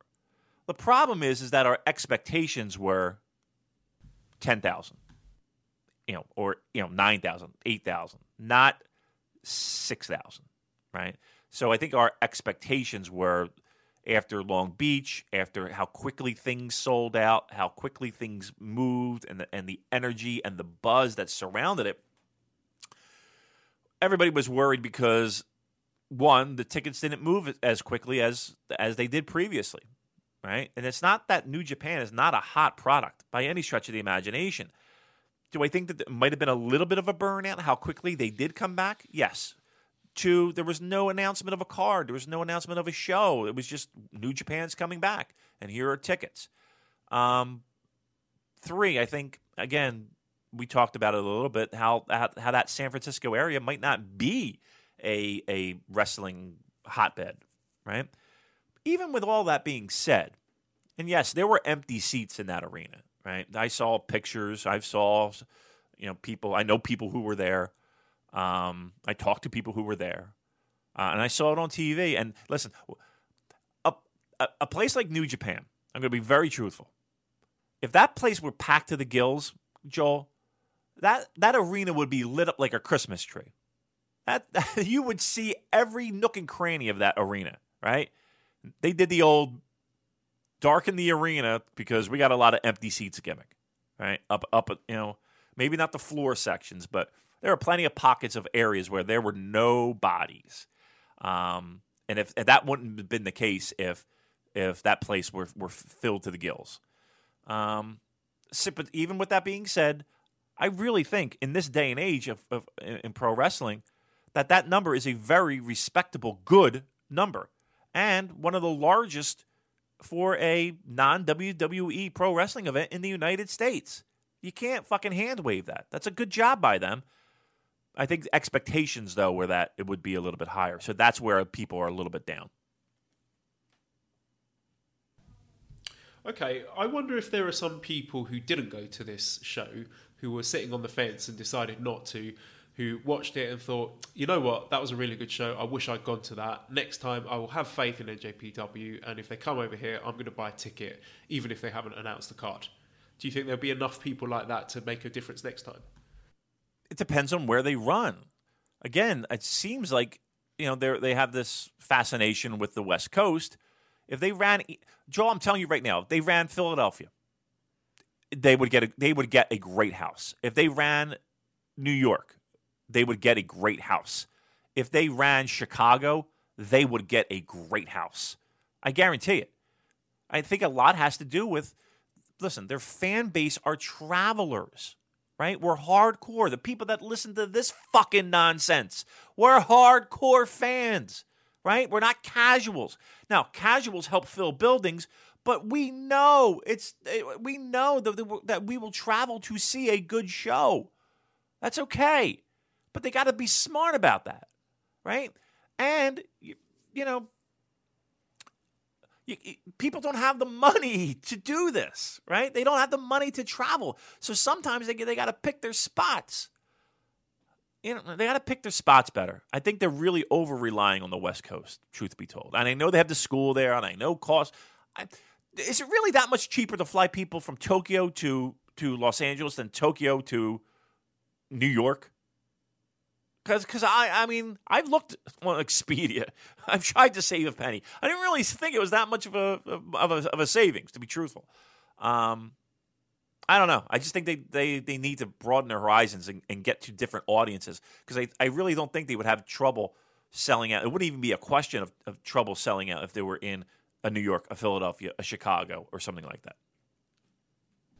I think Voices of Wrestling hit the nail on the head when they said, in terms of these attendance numbers, they are not high enough and not low enough for anyone to have any real hot takes about it. So it's sitting in that comfortable spot in the middle where you just think, yeah, that's okay. And you can't but it's really... better than okay.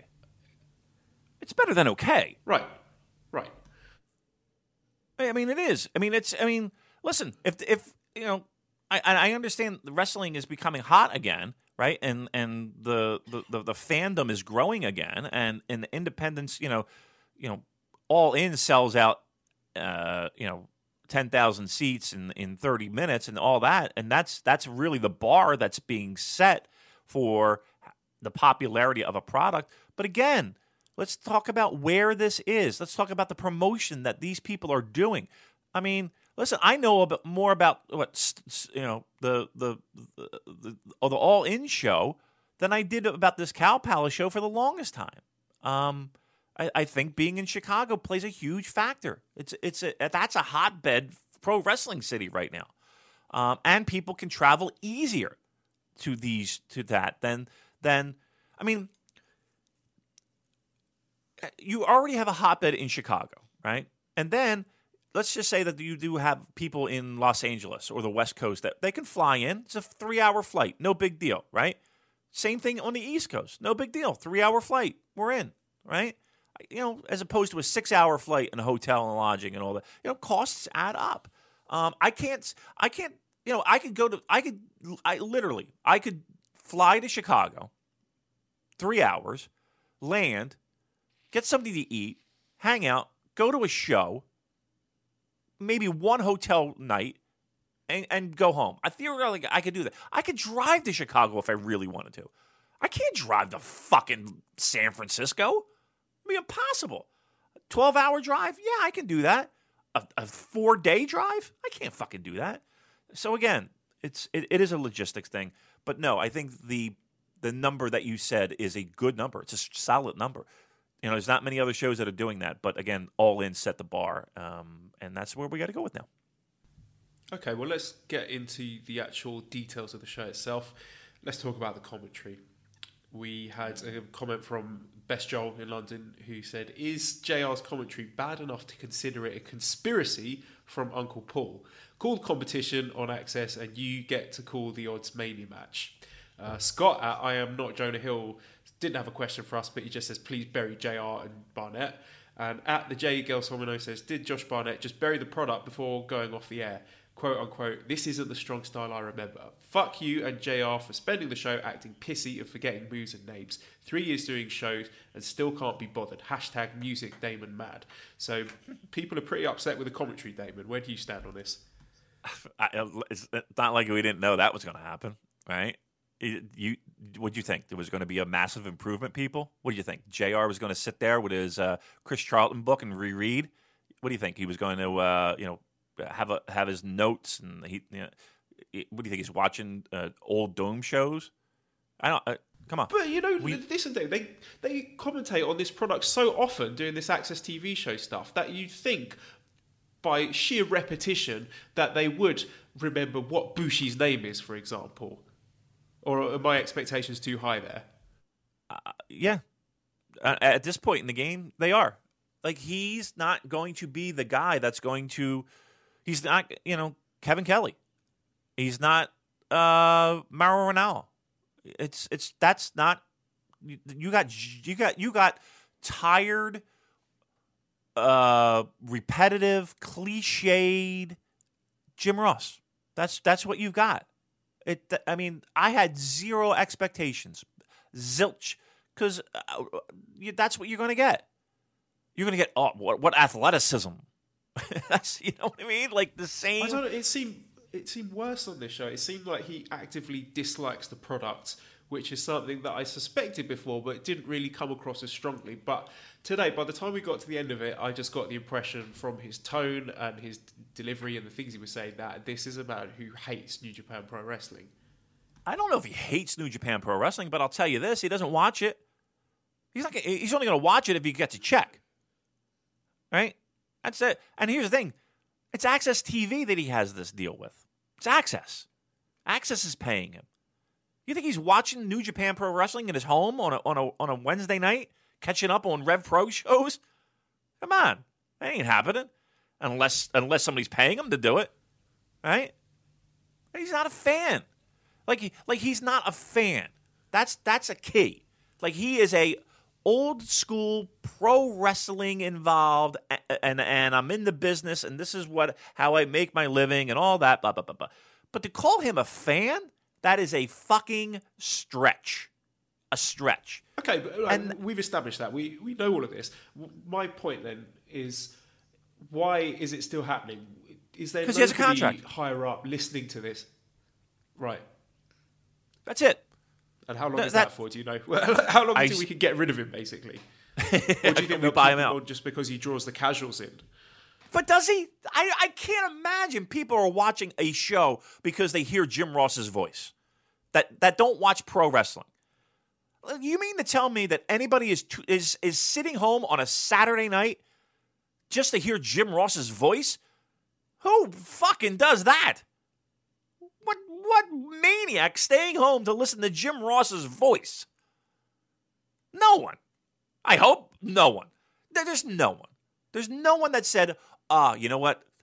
Hey, guys, we're going to go to the bar, and, we got a couple friends and a couple girls from work are coming over. I can't. Oh, what? What's going on? Oh, I need to hear Jim Ross. I'm sorry, what? I need to hear Jim Ross. I need to hear his voice. I need to hear a soothing voice. I need to hear athleticism 750,000 fucking times. No one's saying that. No one. Look. There's a contract that is signed. I believe it is, a year, at least another year, right? They just renewed. They just renewed him. People know the name. They do know the voice, okay? But I don't think that draws new people in. And I can't imagine it keeping people there because he stinks. He fucking stinks. I'm tired. I can't. Again. Do some fucking homework. Again, I'm getting riled up over it. He's not a fan. That's really what it comes down to. He's just not a fucking fan of the product. So that comes across in the broadcast. It just does. And even though Kevin Kelly gets a paycheck, and even though Mauro Ranallo gets a paycheck, the passion for what they do comes across. And truth be told, Joel, I swear to you, that's the only reason I really feel like sometimes that people listen to us, because we're fans and we're passionate about it. And we may not be right all the time with our opinions, and our opinions might be fucking out there, but at least we have fucking opinions, and we have feelings, and we have emotions, and we care, and we deliver it.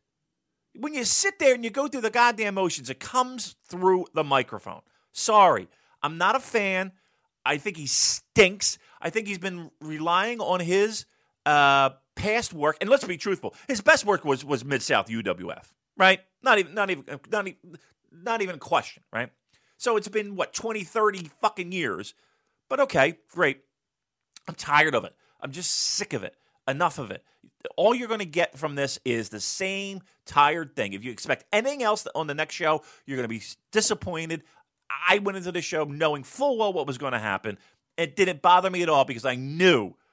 Listen, if he's not going to put in any effort into it, nor am I. I'm perfectly fine with it. Whatever. It'll end soon, and maybe we'll be done with it. Here's the thing. I can forgive him not being a fan of the product and not researching every last detail, but just have some professional pride. Take pride in the job that you are getting paid to do, because I don't understand how he could not hear that and see the feedback and not be humiliated, because his reputation is just going down the toilet at this point. It was constant throughout this show, and it kind of detracted from my enjoyment from it until I began to embrace it as the fact that it was so bad that it was good, and it actually, I thought, helped the JY Juice Robinson match we're going to talk about later. But for the rest of it, you're right, it was awful. It was really, really awful. He just constantly mispronouncing things and then correcting himself a few minutes later in an exaggerated, pissy tone. It nearly ruined the show for me. And I think next time I'll be sorely tempted to listen to the Japanese commentary were it not for the fact that, like, it's car crash stuff. There's almost part of me that feels compelled to listen to it, but just how very, very bad it is. Again, I don't even necessarily have too much issue with mispronunciation because, truth be told, I'm probably pretty bad at it as well, right? There's been plenty of times where I've mispronounced things. And like I said, it's not even the simplest of English words. Yes, that's what it is. It's that, yes, that to me is shit. Like, you're above it. You know what I mean? Like, I'll tell you, Joel, one of the greatest, and again, we put over Kevin Kelly a lot, but one of the greatest things that was I sat there and on this very show and laid the boots to him, and he responded back, and taking that criticism that we had at the time and turning it into a positive. And trust me, I was not pleasant in dealing with, in delivering that criticism. I was very vocal and very passionate and very, but I told the truth. I told what I thought. You're not going to get that from Jim Ross. Jim Ross is not going to respond to this show or any show and be like, "Hey, you know what? I hear you. I'm going to take that and work on that." There's nothing Jim Ross is going to work on when it comes to the broadcasting of a professional wrestling match in 2018. That's done. You're getting what you're getting. All right. Well, let's move on then. Stuart asked, "Would you say this is the most NJPW?" US show we've had so far? It felt like that to me, especially with the production. Personally, the production, it was okay, but the camera work was pretty bad. They missed a lot of spots. But what would you say in terms of presentation? Yeah, they missed spots, and that's always a fear when they use the local camera crews, right? And the local production and the local, because again, I don't believe that they bring in every camera guy and every key grip or every guy running cable or what have you. So when that happens, yeah, they don't know where to be to catch the spots. They get missed. And again, I said it before that it is glaring when that happens because it doesn't happen often on standard New Japan shows. Did this feel like a New Japan show to me? Yeah, I mean more than the video game mashup show, right? Yeah, it did. It did. And I think it gets better each time.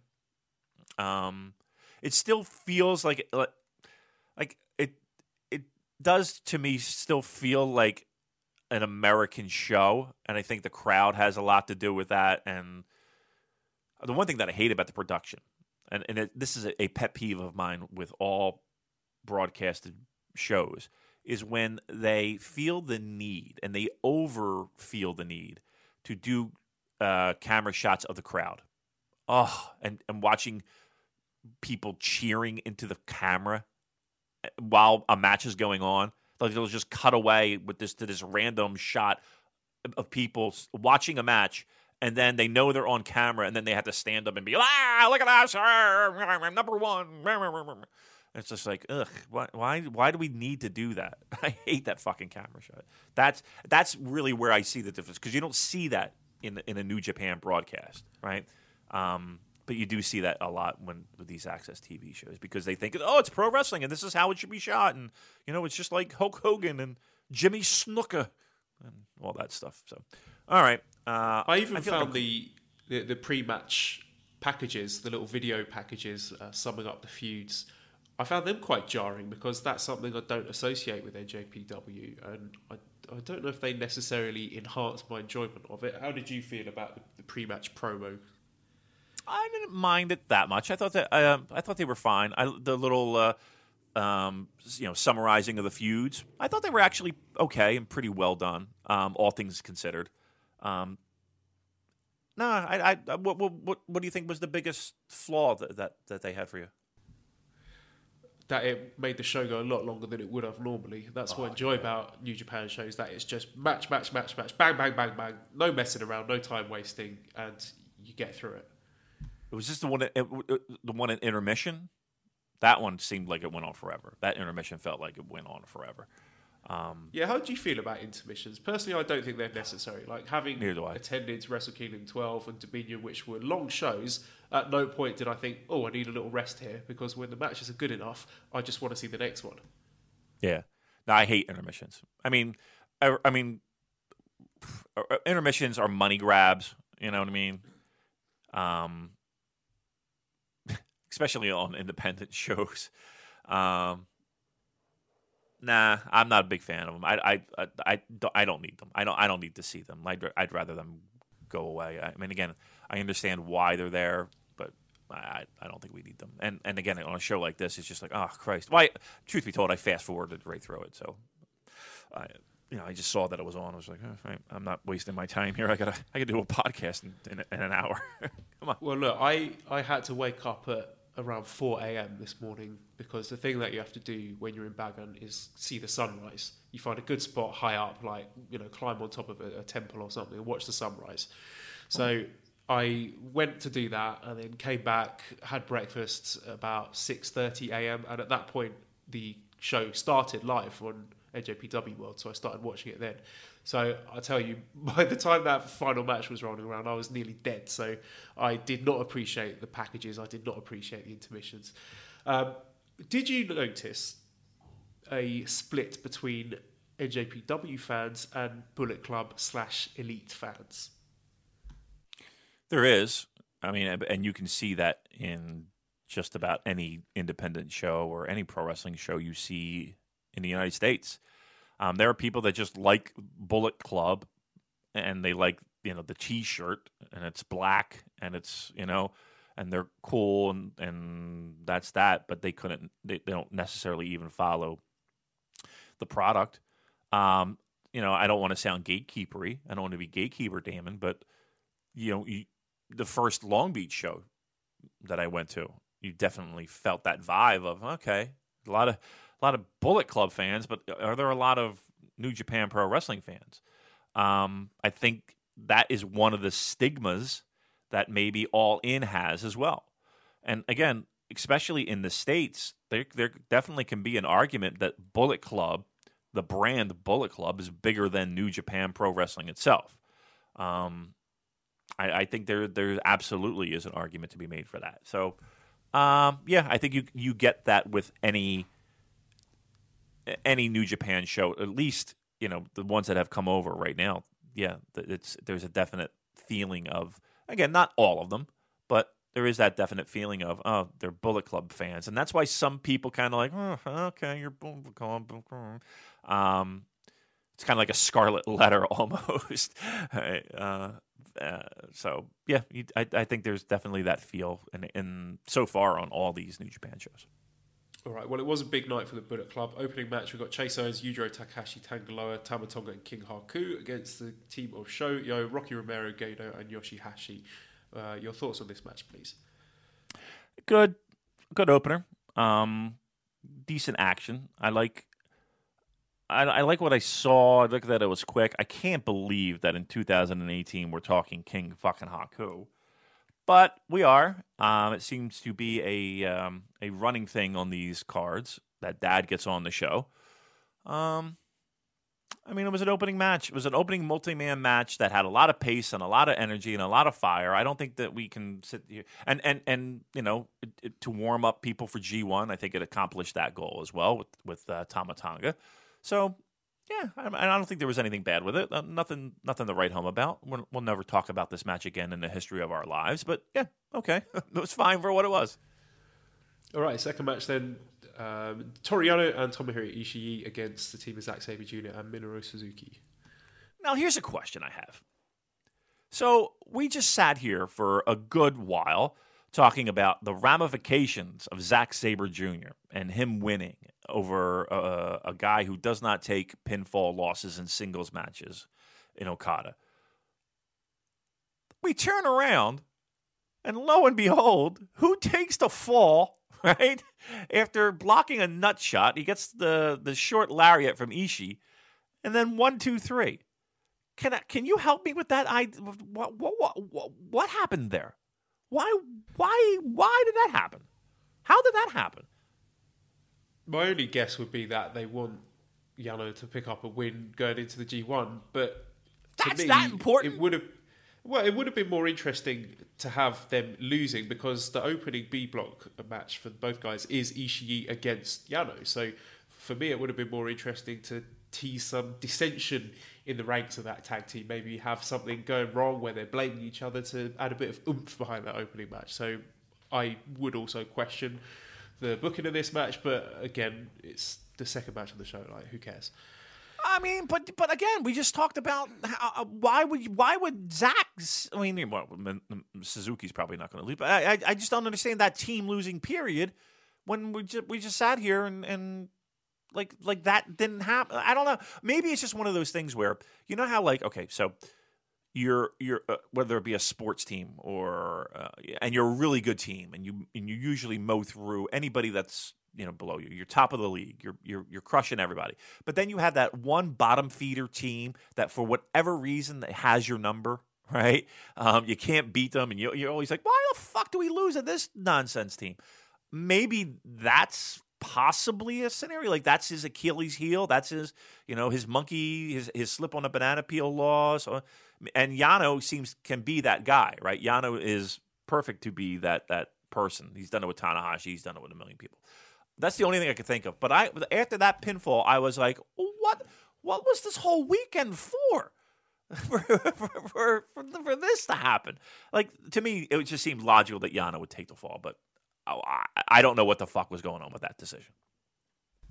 Yeah, me neither. Let's go on to the next match then. We've got Kushida and Hiroshi Tanahashi losing to the team of Marty Scurll and Hangman Page. So we had some new theme music from Hangman Page there. Also, this is going to keep coming up, but just little things like neither JR or Josh Barnett knew the name of Hangman Page's finisher, the Rites of Passage. I don't know what happened, if Barnett was looking it up or was told what it was afterwards. The production issues, they missed the finger snap spot from Marty Scurll. But an interesting note here is that the Japanese commentary were really heavily putting over Hangman Page here. So what were your takeaways from this match? I mean, we've said it before, that Hangman Page is a guy that they're going to be leaning on, and leaning on, I don't want to say very heavily, but quite heavily. He's in a prominent role in a prominent position. I know exactly, though, that spot that you're talking about with the finger break spot. And they what did they do? They did that annoying take a shot at the crowd, right? And here's the thing, too. The people in the crowd, they were doing the old shh thing, you know, so that, you know, you could hear the snap. And they missed it. Then they fucking missed the spot. So yeah, I do know that. I again, every time I see him, I think Paige does better and better. I enjoy him more and more. So I got no problems with him getting an increased spotlight. No problems with that. Okay, next match we had the Never Openweight Championship. Hirooki Goto defeating Jeff Cobb. What did you think about this? Good, not great. I thought it was a very good match. I thought Jeff Cobb did tremendous. I thought Goto did well. I would have liked a little bit. It seemed to me that this match, the finish kind of, I don't want to say came out of nowhere, but it kind of felt like it came out of nowhere. Maybe a little bit rushed. Maybe they should have gotten more time. I don't know. There's something that was a little bit missing. I like the closing stretch. I think they could do better. I thought they would have done better. But I thought it was a good match, and I would probably go in the high threes. I wouldn't quite even go four. I go high threes on this. Yeah, I agree. It seemed like it went from 0.1 to 0.2 to 0.3 and then jumped to 0.5 after that. So, yeah, definitely a bit disappointing. Although, let me ask you this. Do you think Jeff Cobb is overrated? Huh.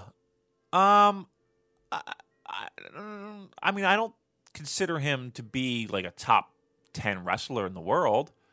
I don't even think I would put him in the top 20. So I don't necessarily think he's overrated. I think he's good for what he is. And I'm sure he can have great matches. As I say that, I'm okay. Name me a great Jeff Cobb match. He might be considered overrated by some. I can see where people might say that. But I think he's very good. But I wouldn't put him in like top 30 guys. He's a big horsey kind of guy. Listen, I'll tell you flat out. I think Michael Elgin's better, right? And that if we're going to compare guys of that cut of that same cloth, I do. And I don't think there's many people that would argue that. Would there be? Would there be arguments of who's better, Jeff Cobb or Michael Elgin? I think Elgin's better. I can point to more outstanding Michael Elgin matches. I don't know if I can point you to any outstanding Jeff Cobb matches. Are there any Jeff Cobb matches off the top of your head that you could point to and say, this is brilliant, this is Jeff Cobb at his best? Maybe, like, you know, if you're looking at Pro Wrestling Guerrilla, like I'm sure there's Bola matches. I want to say there was one with Zach, or it might be Matt Riddle. I mean, he's had. I would probably say there. I mean, he hasn't had one in a New Japan ring yet. Great, but yeah, I mean, listen, we can go down a laundry list of Michael Elgin great matches, right? You know, maybe not so many Jeff Cobb. So to answer your question, is he overrated? No, he's not overrated by me per se, but I think expectations are high. I think he can deliver. This is really his really biggest, brightest opportunity to do so, and I thought he did well. He didn't. Again, this wasn't the main event of the show, right? So it's not like he walked out of, you know, Sakura Genesis and people are shitting on a match. This match was a good match. Not great, good. It was perfectly acceptable. I have no problem with it. Do you think people were shitting on this online? No, I don't think people were shitting on it. I just think people's expectations were a bit higher. I thought the match was fine. I was expecting a bit more from it, but I don't really have any major complaints about it. Let's give Josh Barnett a bit of praise here. I think he made a good comparison with Gary Albright. If you don't know who Gary Albright is, look him up, because there's some really spectacular stuff there, particularly his matches with Vader. Cobb was really popular with the crowds, I think, due to his indie work in the area. Overall, this match was fine. Yeah, I thought it was good, a solid, not quite four, high threes. That's where I would put it. Okay, next match then, IWGP Tag Team Championship, with the Young Bucks defeating Evil and Sanada. One thing I noticed, that Evil didn't bring his scythe with him, which I understand he wouldn't do that when he's travelling internationally. I imagine that's a bit of a pain to get through customs. Yeah, I think so. Right. Yeah, he didn't have. Joel, I thought this match was tremendous. I thought this match was up there as one of my favorites. I wouldn't necessarily say it was my favorite, but I would put it up there. Young Bucks are tremendous. They are just a tremendous team that deliver every single time that they're out there. Again, I don't want to harp on the commentary, but I thought the commentary was a little bit atrocious here. Look, at this point, I'll give you a pass, even though you're getting paid to be the play-by-play guy, that you don't know Hangman Page's finisher's name, right? I'll give you a pass. How the fuck, in this modern age of pro wrestling, where the maneuver won maneuver of the year in the Observer Awards, right? How do you know that's not called a Meltzer driver? You know what I mean? Like, how is that possible in this day and age that he didn't say the word once on the finish, and that blew me away. Like, I can't give a pass for that, because if I fucking know it, you know what I mean? And I'm terrible when it comes to names of moves. Terrible, the fucking worst. If I know that and he doesn't, that's inexcusable to me. Inexcusable. Yeah, I can only agree with you.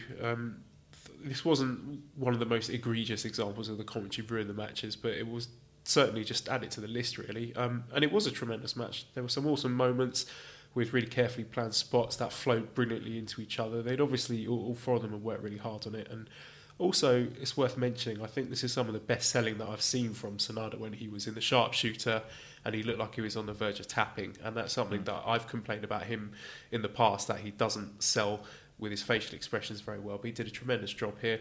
And I thought Evil also stood out. He really worked to his strengths here as the muscle in this match, which he doesn't always stand out, given that they usually work against other big dudes. But because he was clearly the largest man in this match, I think he really stood out and worked to it well here with the suplexes and the power moves. I also really enjoyed the human centipede spot near the start of the match. I did see some people online get very upset about Evil and Sanada having to sell for and lose to the Young Bucks. Any problem with that whatsoever? Zero problem with that. None. I think the argument was that these were two established New Japan heavyweights. Like, we had Sanada challenging Okada early in the year. We had Evil getting pins over Okada last year, but now they are selling for and losing to, you know, quote unquote, jumped up junior heavyweights. It's not something that I agree with personally, but I just wanted to hear your take on it. Total fucking nonsense. I mean, no. Would they have a problem with them selling for Kyle O'Reilly? Would they have a problem with them selling for, Kushida? Would they have a problem with them? I mean, come on, stop. Stop it with that. That's nonsense. They're heavyweights. They're fine. But I will say this. It is an amazing and refreshing and wonderful, wonderful thing where we can sit here, and again, in 2018, and we could talk about being exciting, unbelievably fun, you're into it, a IWGP Tag Team Championship match, right? How great is that? Because for years, how long have we been going on and on and on about, just do something with this division to make it exciting? These are tremendous matches between these two. And you got to tip your cap to Evil and Sanada because, you know, everybody's excited about the Bucks having the championship and what possibilities could come of it.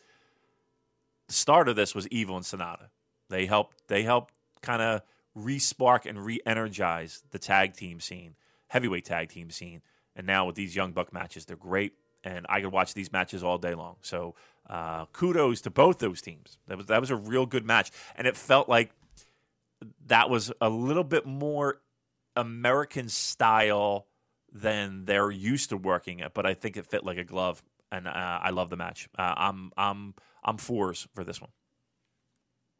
Yeah, I agree, and I think, like you said, it is refreshing to be in a situation where I'm actively looking forward to the IWGP Heavyweight Tag Team matches on a show rather than dreading them as I was at certain points last year.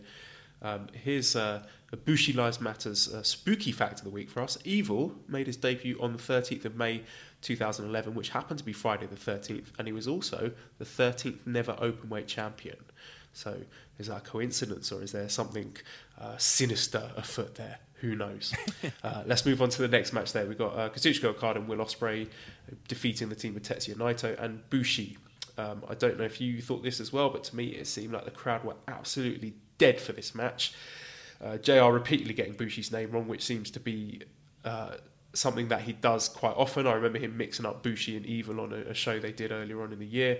He also made reference to Hiromu Takahashi at some point in this match.